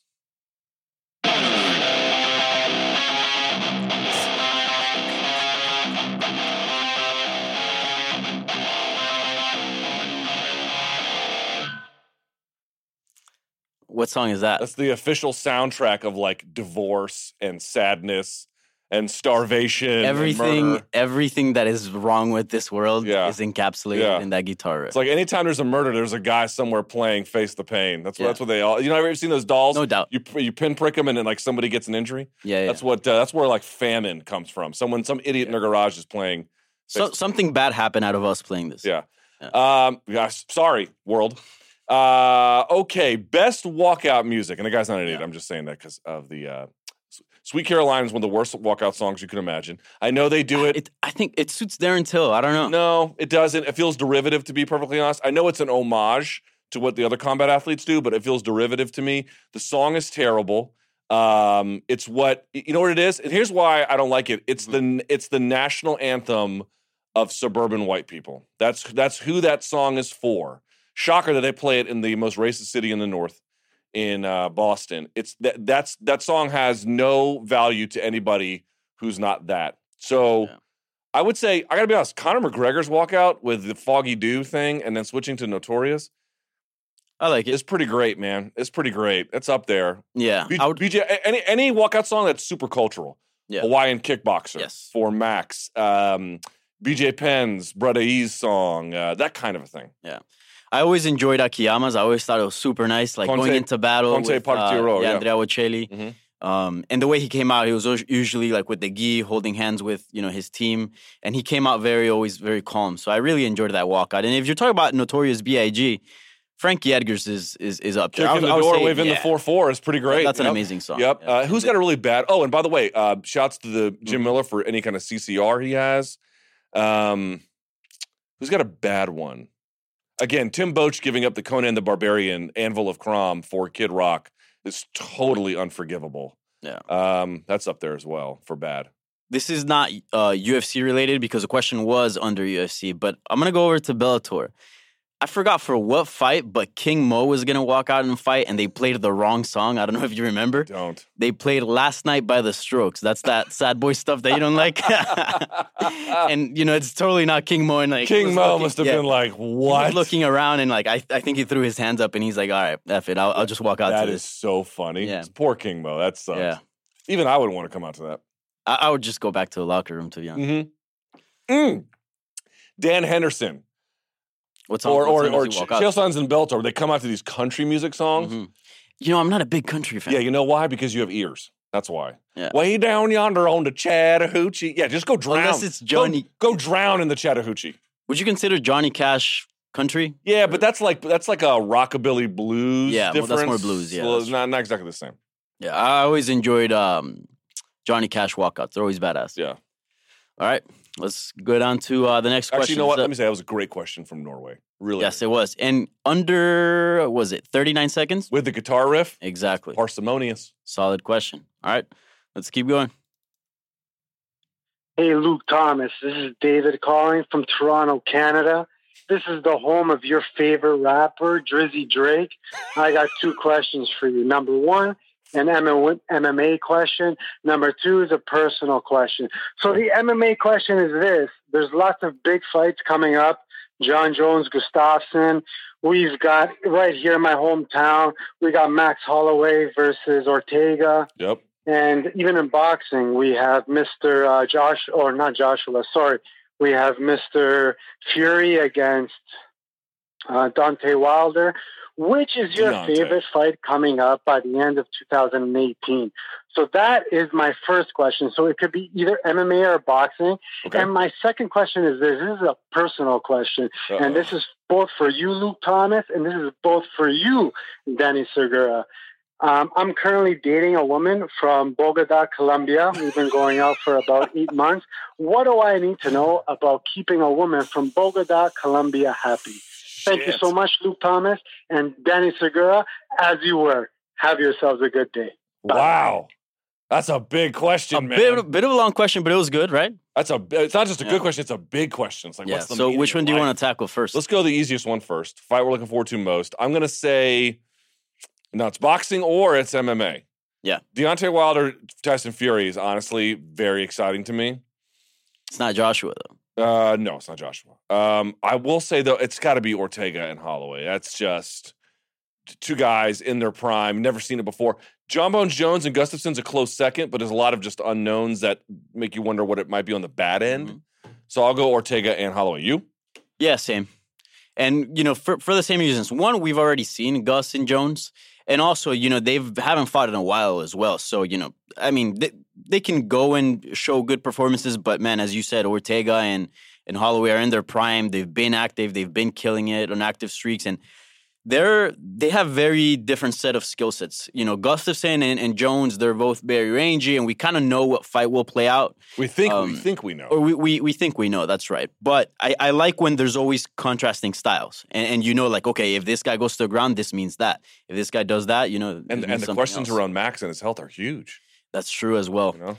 That's the only concern about yeah. this fight. And look, if he's fine, he's fine. But you know, you just yeah. you just don't know. Now, fingers crossed. As for the second part, Wow, that's a that's a dude. I'll let you go first because you're married. You know, here when it's also a little bit different, right? Because mm-hmm. you are Colombian, and I, as the resident gringuito up in here, uh, my perspective is going to be very different than yours. Because a lot of what you need to do, it will come effortless to you, right? You'll just know it because mm-hmm. you, um, you'll have grown up around it. But for me, a lot of Americans, he's Canadian. They don't teach you much about Latin America in schools. Like if you seek out Spanish language in high school or in college, like Spanish literature, you begin to get something of an appreciation. I came into a blind. I knew nothing about Colombia. Here's what I would say. Here's what's worked for me. Number one, just shut the fuck up because talking ain't gonna do you any good.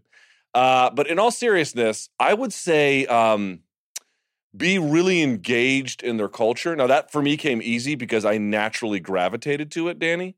Mm-hmm. But like I learned about food. I learned about culture. I learned about customs. I went and visited. I've been there a gazillion times at this point. Um, I've tried to learn Spanish. That's an ongoing challenge, but I'm trying. You know, I'm making an attempt. Um, I know. I know. Th- I, I, whenever I go there, people are surprised that I know things about Colombia, um, like other Colombians. That is because I think most Americans go there, and you know the truth. They go there to rumba, dude. They go there for the gozadera, you know as well as I do. Yeah, yeah. And if you go there to actually engage with people, I have found that they treat you very differently. That's been my and by the way, take salsa lessons. That will always do you right yes. with a Colombian woman. Yeah, salsa is very important. Um, I would say, but this is just fits in general. Just be nice, just be sincere, you know, just be yourself. Um, but as far as you know, tailor made for this this specific um, case, I don't know how it is in Canada, but here in, in, in, in the US, it's sometimes hard to get a hold of, you know, good Colombian junk food. It is. So if you if you can get your hands on some barriletes or some Chocoramos, some chocolatina jet. I had some know? jet yesterday. That's dude, best jet, chocolate around. Yeah, it's really some good. Milo. I mean, you, you got a plus, and definitely try to learn some Spanish. A little bit, uh, a, a, little, little bit. bit At least something. This is something I, I don't always get. I feel like most of the conversations that surround uh, romantic languages is always obviously French, Italian. but Spanish I feel like doesn't get thrown around I- enough. If you learn like just a couple phrases, you know, you just look at her dead in the eye. You go, mi amor, mi vida, te quiero, yeah. eres todo para mí. Mi ciela. Mi cielo, no puedo ir sin yeah. ti. Um, you know? uh, here- here's what I would. I think. I think that's right. Here's last thing on this, Danny. Yeah. Know the things you're not supposed to say. So, for example, don't make cocaine jokes. Not a good idea. I know so many people who meet my wife. They'll be like, "So, um, is it snowing in Colombia?" Ba-dum, bum, ba-dum, bum. And as the Colombians will be quick to remind you, it's not their coke; it's ours. They might make it. We're the ones snorting it. So there's that as no- for number one. Yeah. Number two, don't make jokes about the FARC. It's a bit of a touchy subject, right? I think you can all agree to that. Uh, and then what's anything last? Oh, I will say this: y'all are a little racist. Uh, I, I don't know about that. You're a little racist. Here's what I mean. Here's what I mean. If I go down there, I think the word gringo is racist. Do you agree? Okay, no, I know what you're trying to say. We're not PC. No. They'll call But, you. but I don't know about race. Where you, they'll be like, "Where are you from?" You'll be like, "Oh, Korea." They'll call you El Chino. Yeah. They will not. Coreano. They will not say. They'll call you. Yeah, Where are you from? Japan. Okay, El Chino. Like that's what they do. But a little bit uneducated on, on some, yeah. But the point being is, I think the word gringo is racist Mhm. because here's the truth: gringo can be neutral. Oh, look, there are some gringos over here. That's Yep. a neutral way to describe it. You have never the in Colombia, you have never heard the expression, "Wow, look at these gringos. I'm so glad they're here. They're wonderful dancers." You've ne- it's never been uttered in the history of the Spanish language. It can, it can for sure. No, yeah, it can. These gringos, they're uh, they are such great If, some, if, if you're with someone and let's say, you know, they're American and you're introducing them, oh, son gringos, you know, they're from America. yeah, but it's You don't go, son estadounidenses. Hold on, hold on. The truth is, and you know this as well as I do, it can be neutral, but Yeah. it's usually dismissive. It's usually dismissive. Could be, yes. Yeah. okay, enough of that. Let's move on. All right. Uh, so now let's actually talk some MMA. Okay. Um, Bader. Bader's been killing it. Let's talk about you know what it means for you know for him being in the Bellator uh, heavyweight Grand Prix final, and uh, you know how he would do if if he were still in the UFC. Hey, this is Brandon Quintana from Rosemead, California. How was your morning been so far, Luke? Terrible. Well, that's unfortunate. Anyway, Ryan Bader has had great success in joining Bellator. Looked great at light heavyweight and looked even better at heavyweight. Although, although he was great in the UFC, he always seemed to struggle with the top five. Is this success at Bellator due to leaps and bounds in his game since leaving the UFC, or are we seeing the result of a drop in level of competition?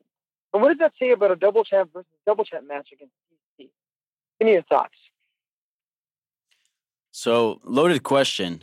Um, tons to talk about here. First of all, is Ryan Bader's success meaning something that says something about the divisions and the kind of fighters about Bellator, Mhm. or about his improvement? Where where, where do you? I, do you I don't. He's 35. I don't think he's improved very much. Um, I think it's just a lower level of competition. But look, here's the point. So what is the answer? So what?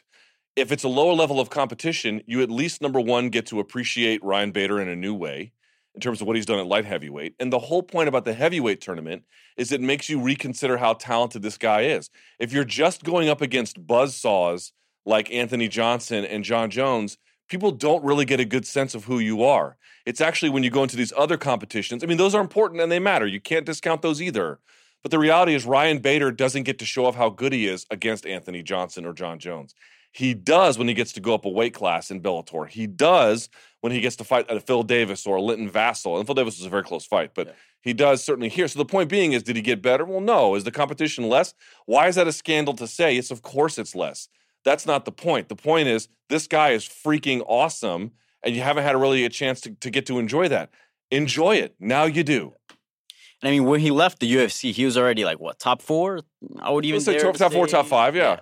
So that's already. They're putting him in fights in Brazil against Lil Nog. Like, what's that Yeah. going to do for him? It's not. You don't get to appreciate him in that Mhm. way. Now you get a different chance to appreciate him. But I would I would disagree in one in one thing. I do think he's gotten better. Not, you know, maybe crazy, you know, jump like Aaron Peak or something like that. But I I do think fighting in a new organization, fighting in an organization where he doesn't have to go out there and and call people out. I feel like that's done a lot of well uh, to his overall game. I feel like he's, he's improved in that area. I wouldn't. I, I I couldn't argue that necessarily. I just don't think it's been. If there's been a change, not much. For me, it's just that the guy's been exceptionally talented, and there are ways to reveal that. This is a way to reveal that. Yeah, especially going up to heavyweight. Now let's move on to a different promotion across the pond. So about Eddie Alvarez. All right.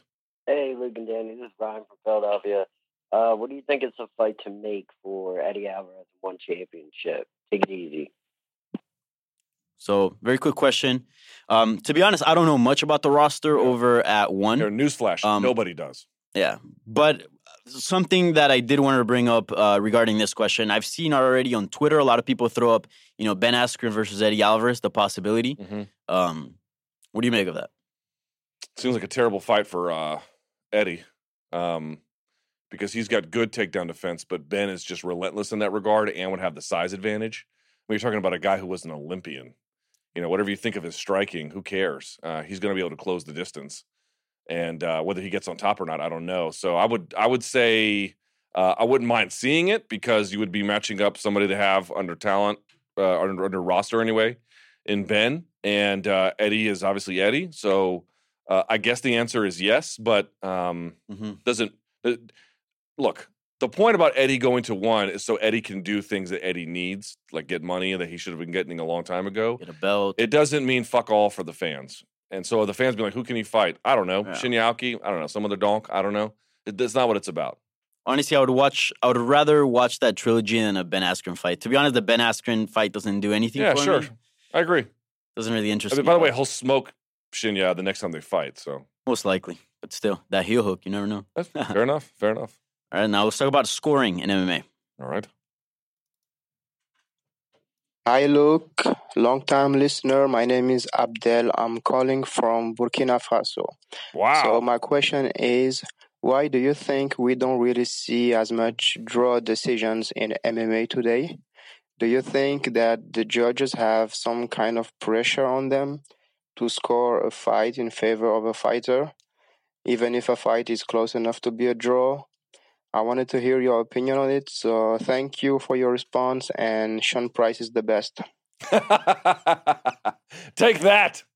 Take that, you little Uzi Vert fan in Danny Segura. Lil Pump. Uh, Little Pump, whoever that gentleman is, I do not know. I am old and white. Um, Tekashi. yeah, sorry, I lost track of what he was asking. Please refresh my memory. Um, so why don't we see enough Oh, draw- draws, like, yes. that many draws in MMA? And I think that's a fantastic question. yeah, the answer is that um, commission members. This is the one thing they'll be they'll actually admit, and referees do it too. Is that um, because they they know as well.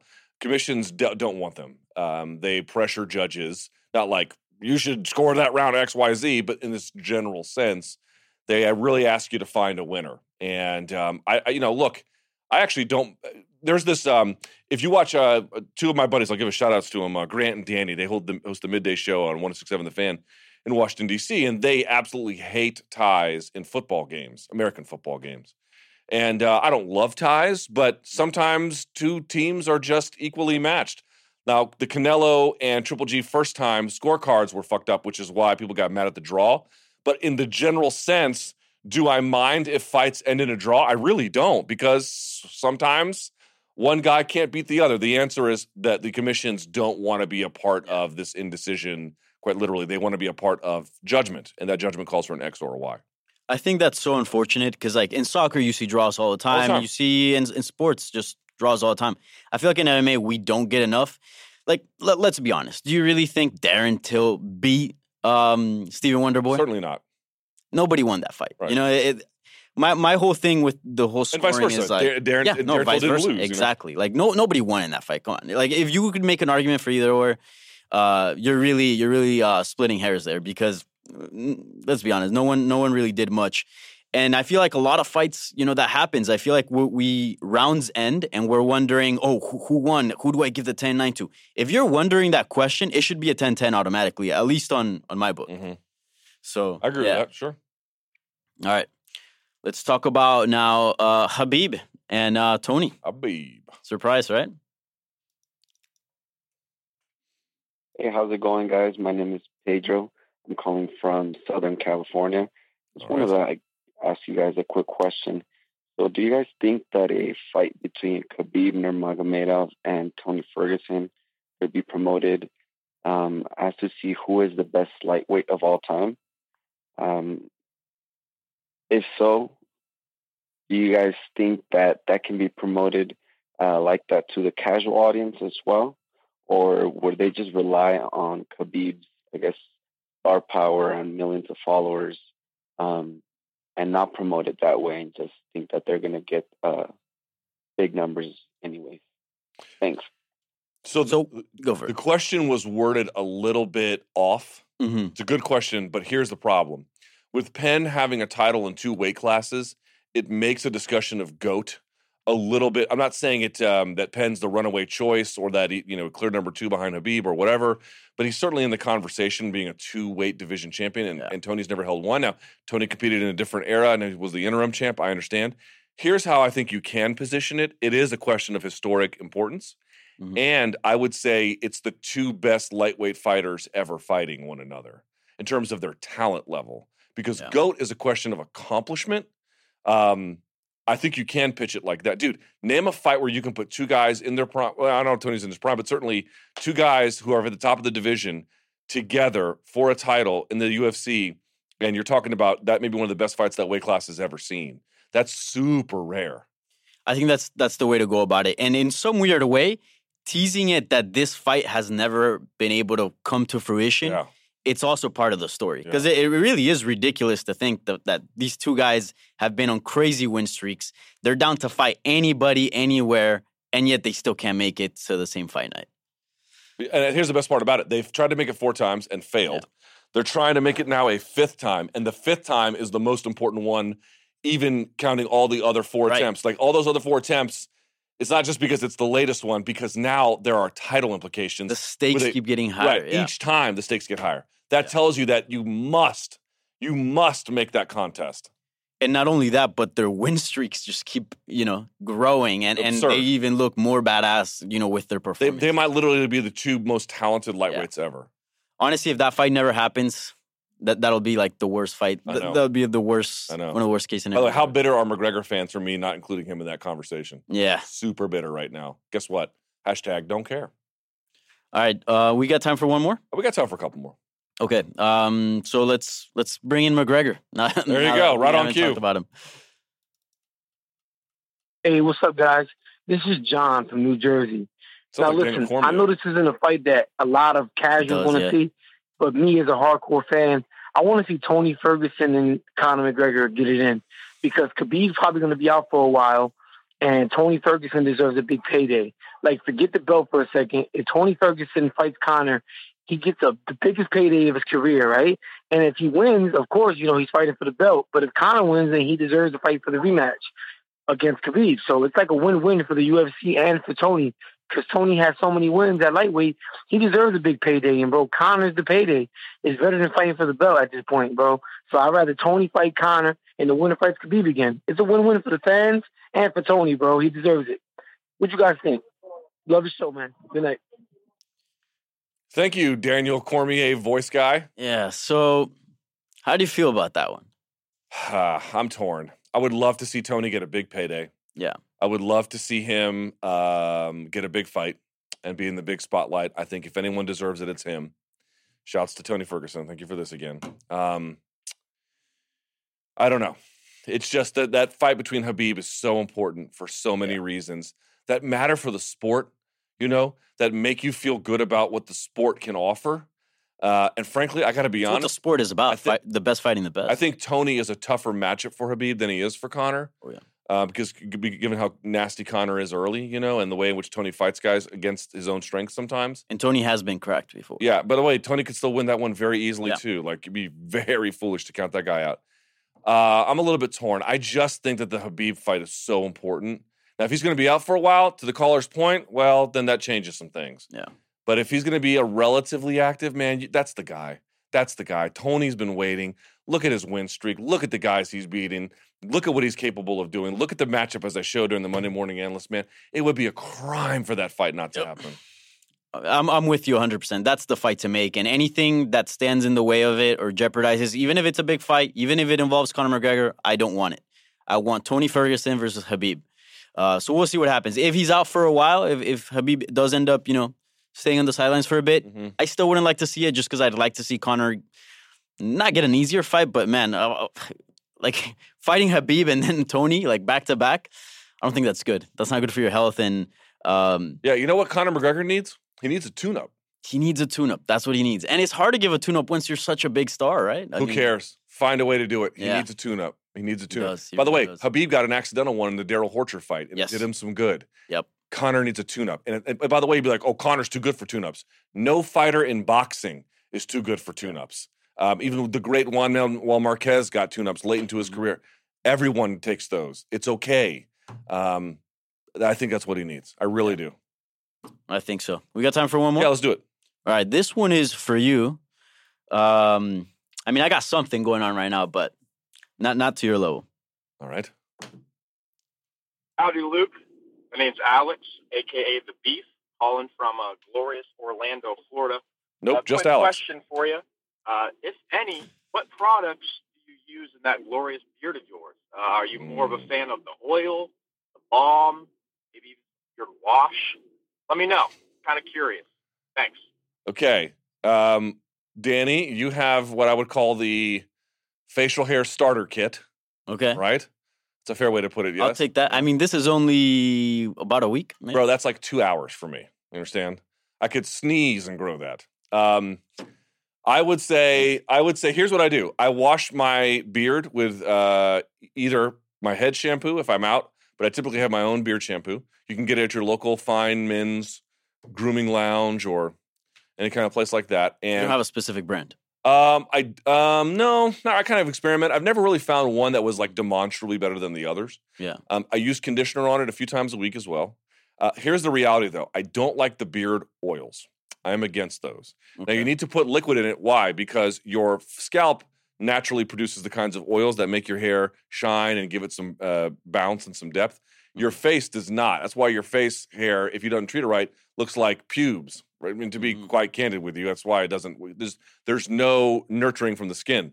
So um, I don't like the oils because of the, if you touch your face, then it looks like you ran your hand through I don't know Jello or something. Like you, your hands get all mu- mucked up. Yeah. I like balms, uh, and Cremo is a great one. Mm-hmm. Cremo balm. It's white. You put it in there, it makes it smell nice, and it make, gives it some nice, um, you know, life.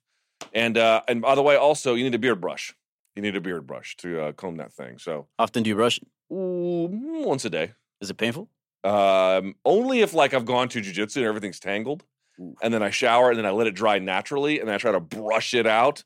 Then I got a bit of a problem, but other than that, no. And as Kimbo Slice told me, um, if I take care of my beard, my beard will take care of me. Shouts to Kimbo Slice. No.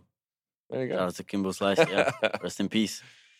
One of the great, greatest beards in MMA. I think it's him or Arlovski tied. Oh, I would say Kimbo's was better. Yeah. Kimbo's was better. Definitely more fuller, but Arlovski just fits with his. Yeah, yeah, yeah. It fit the it fit the it fit the profile. Yeah, Yeah. but um, in terms of just like straight up beard um, majesty, that's your that's your rey right there for sure. Anything else?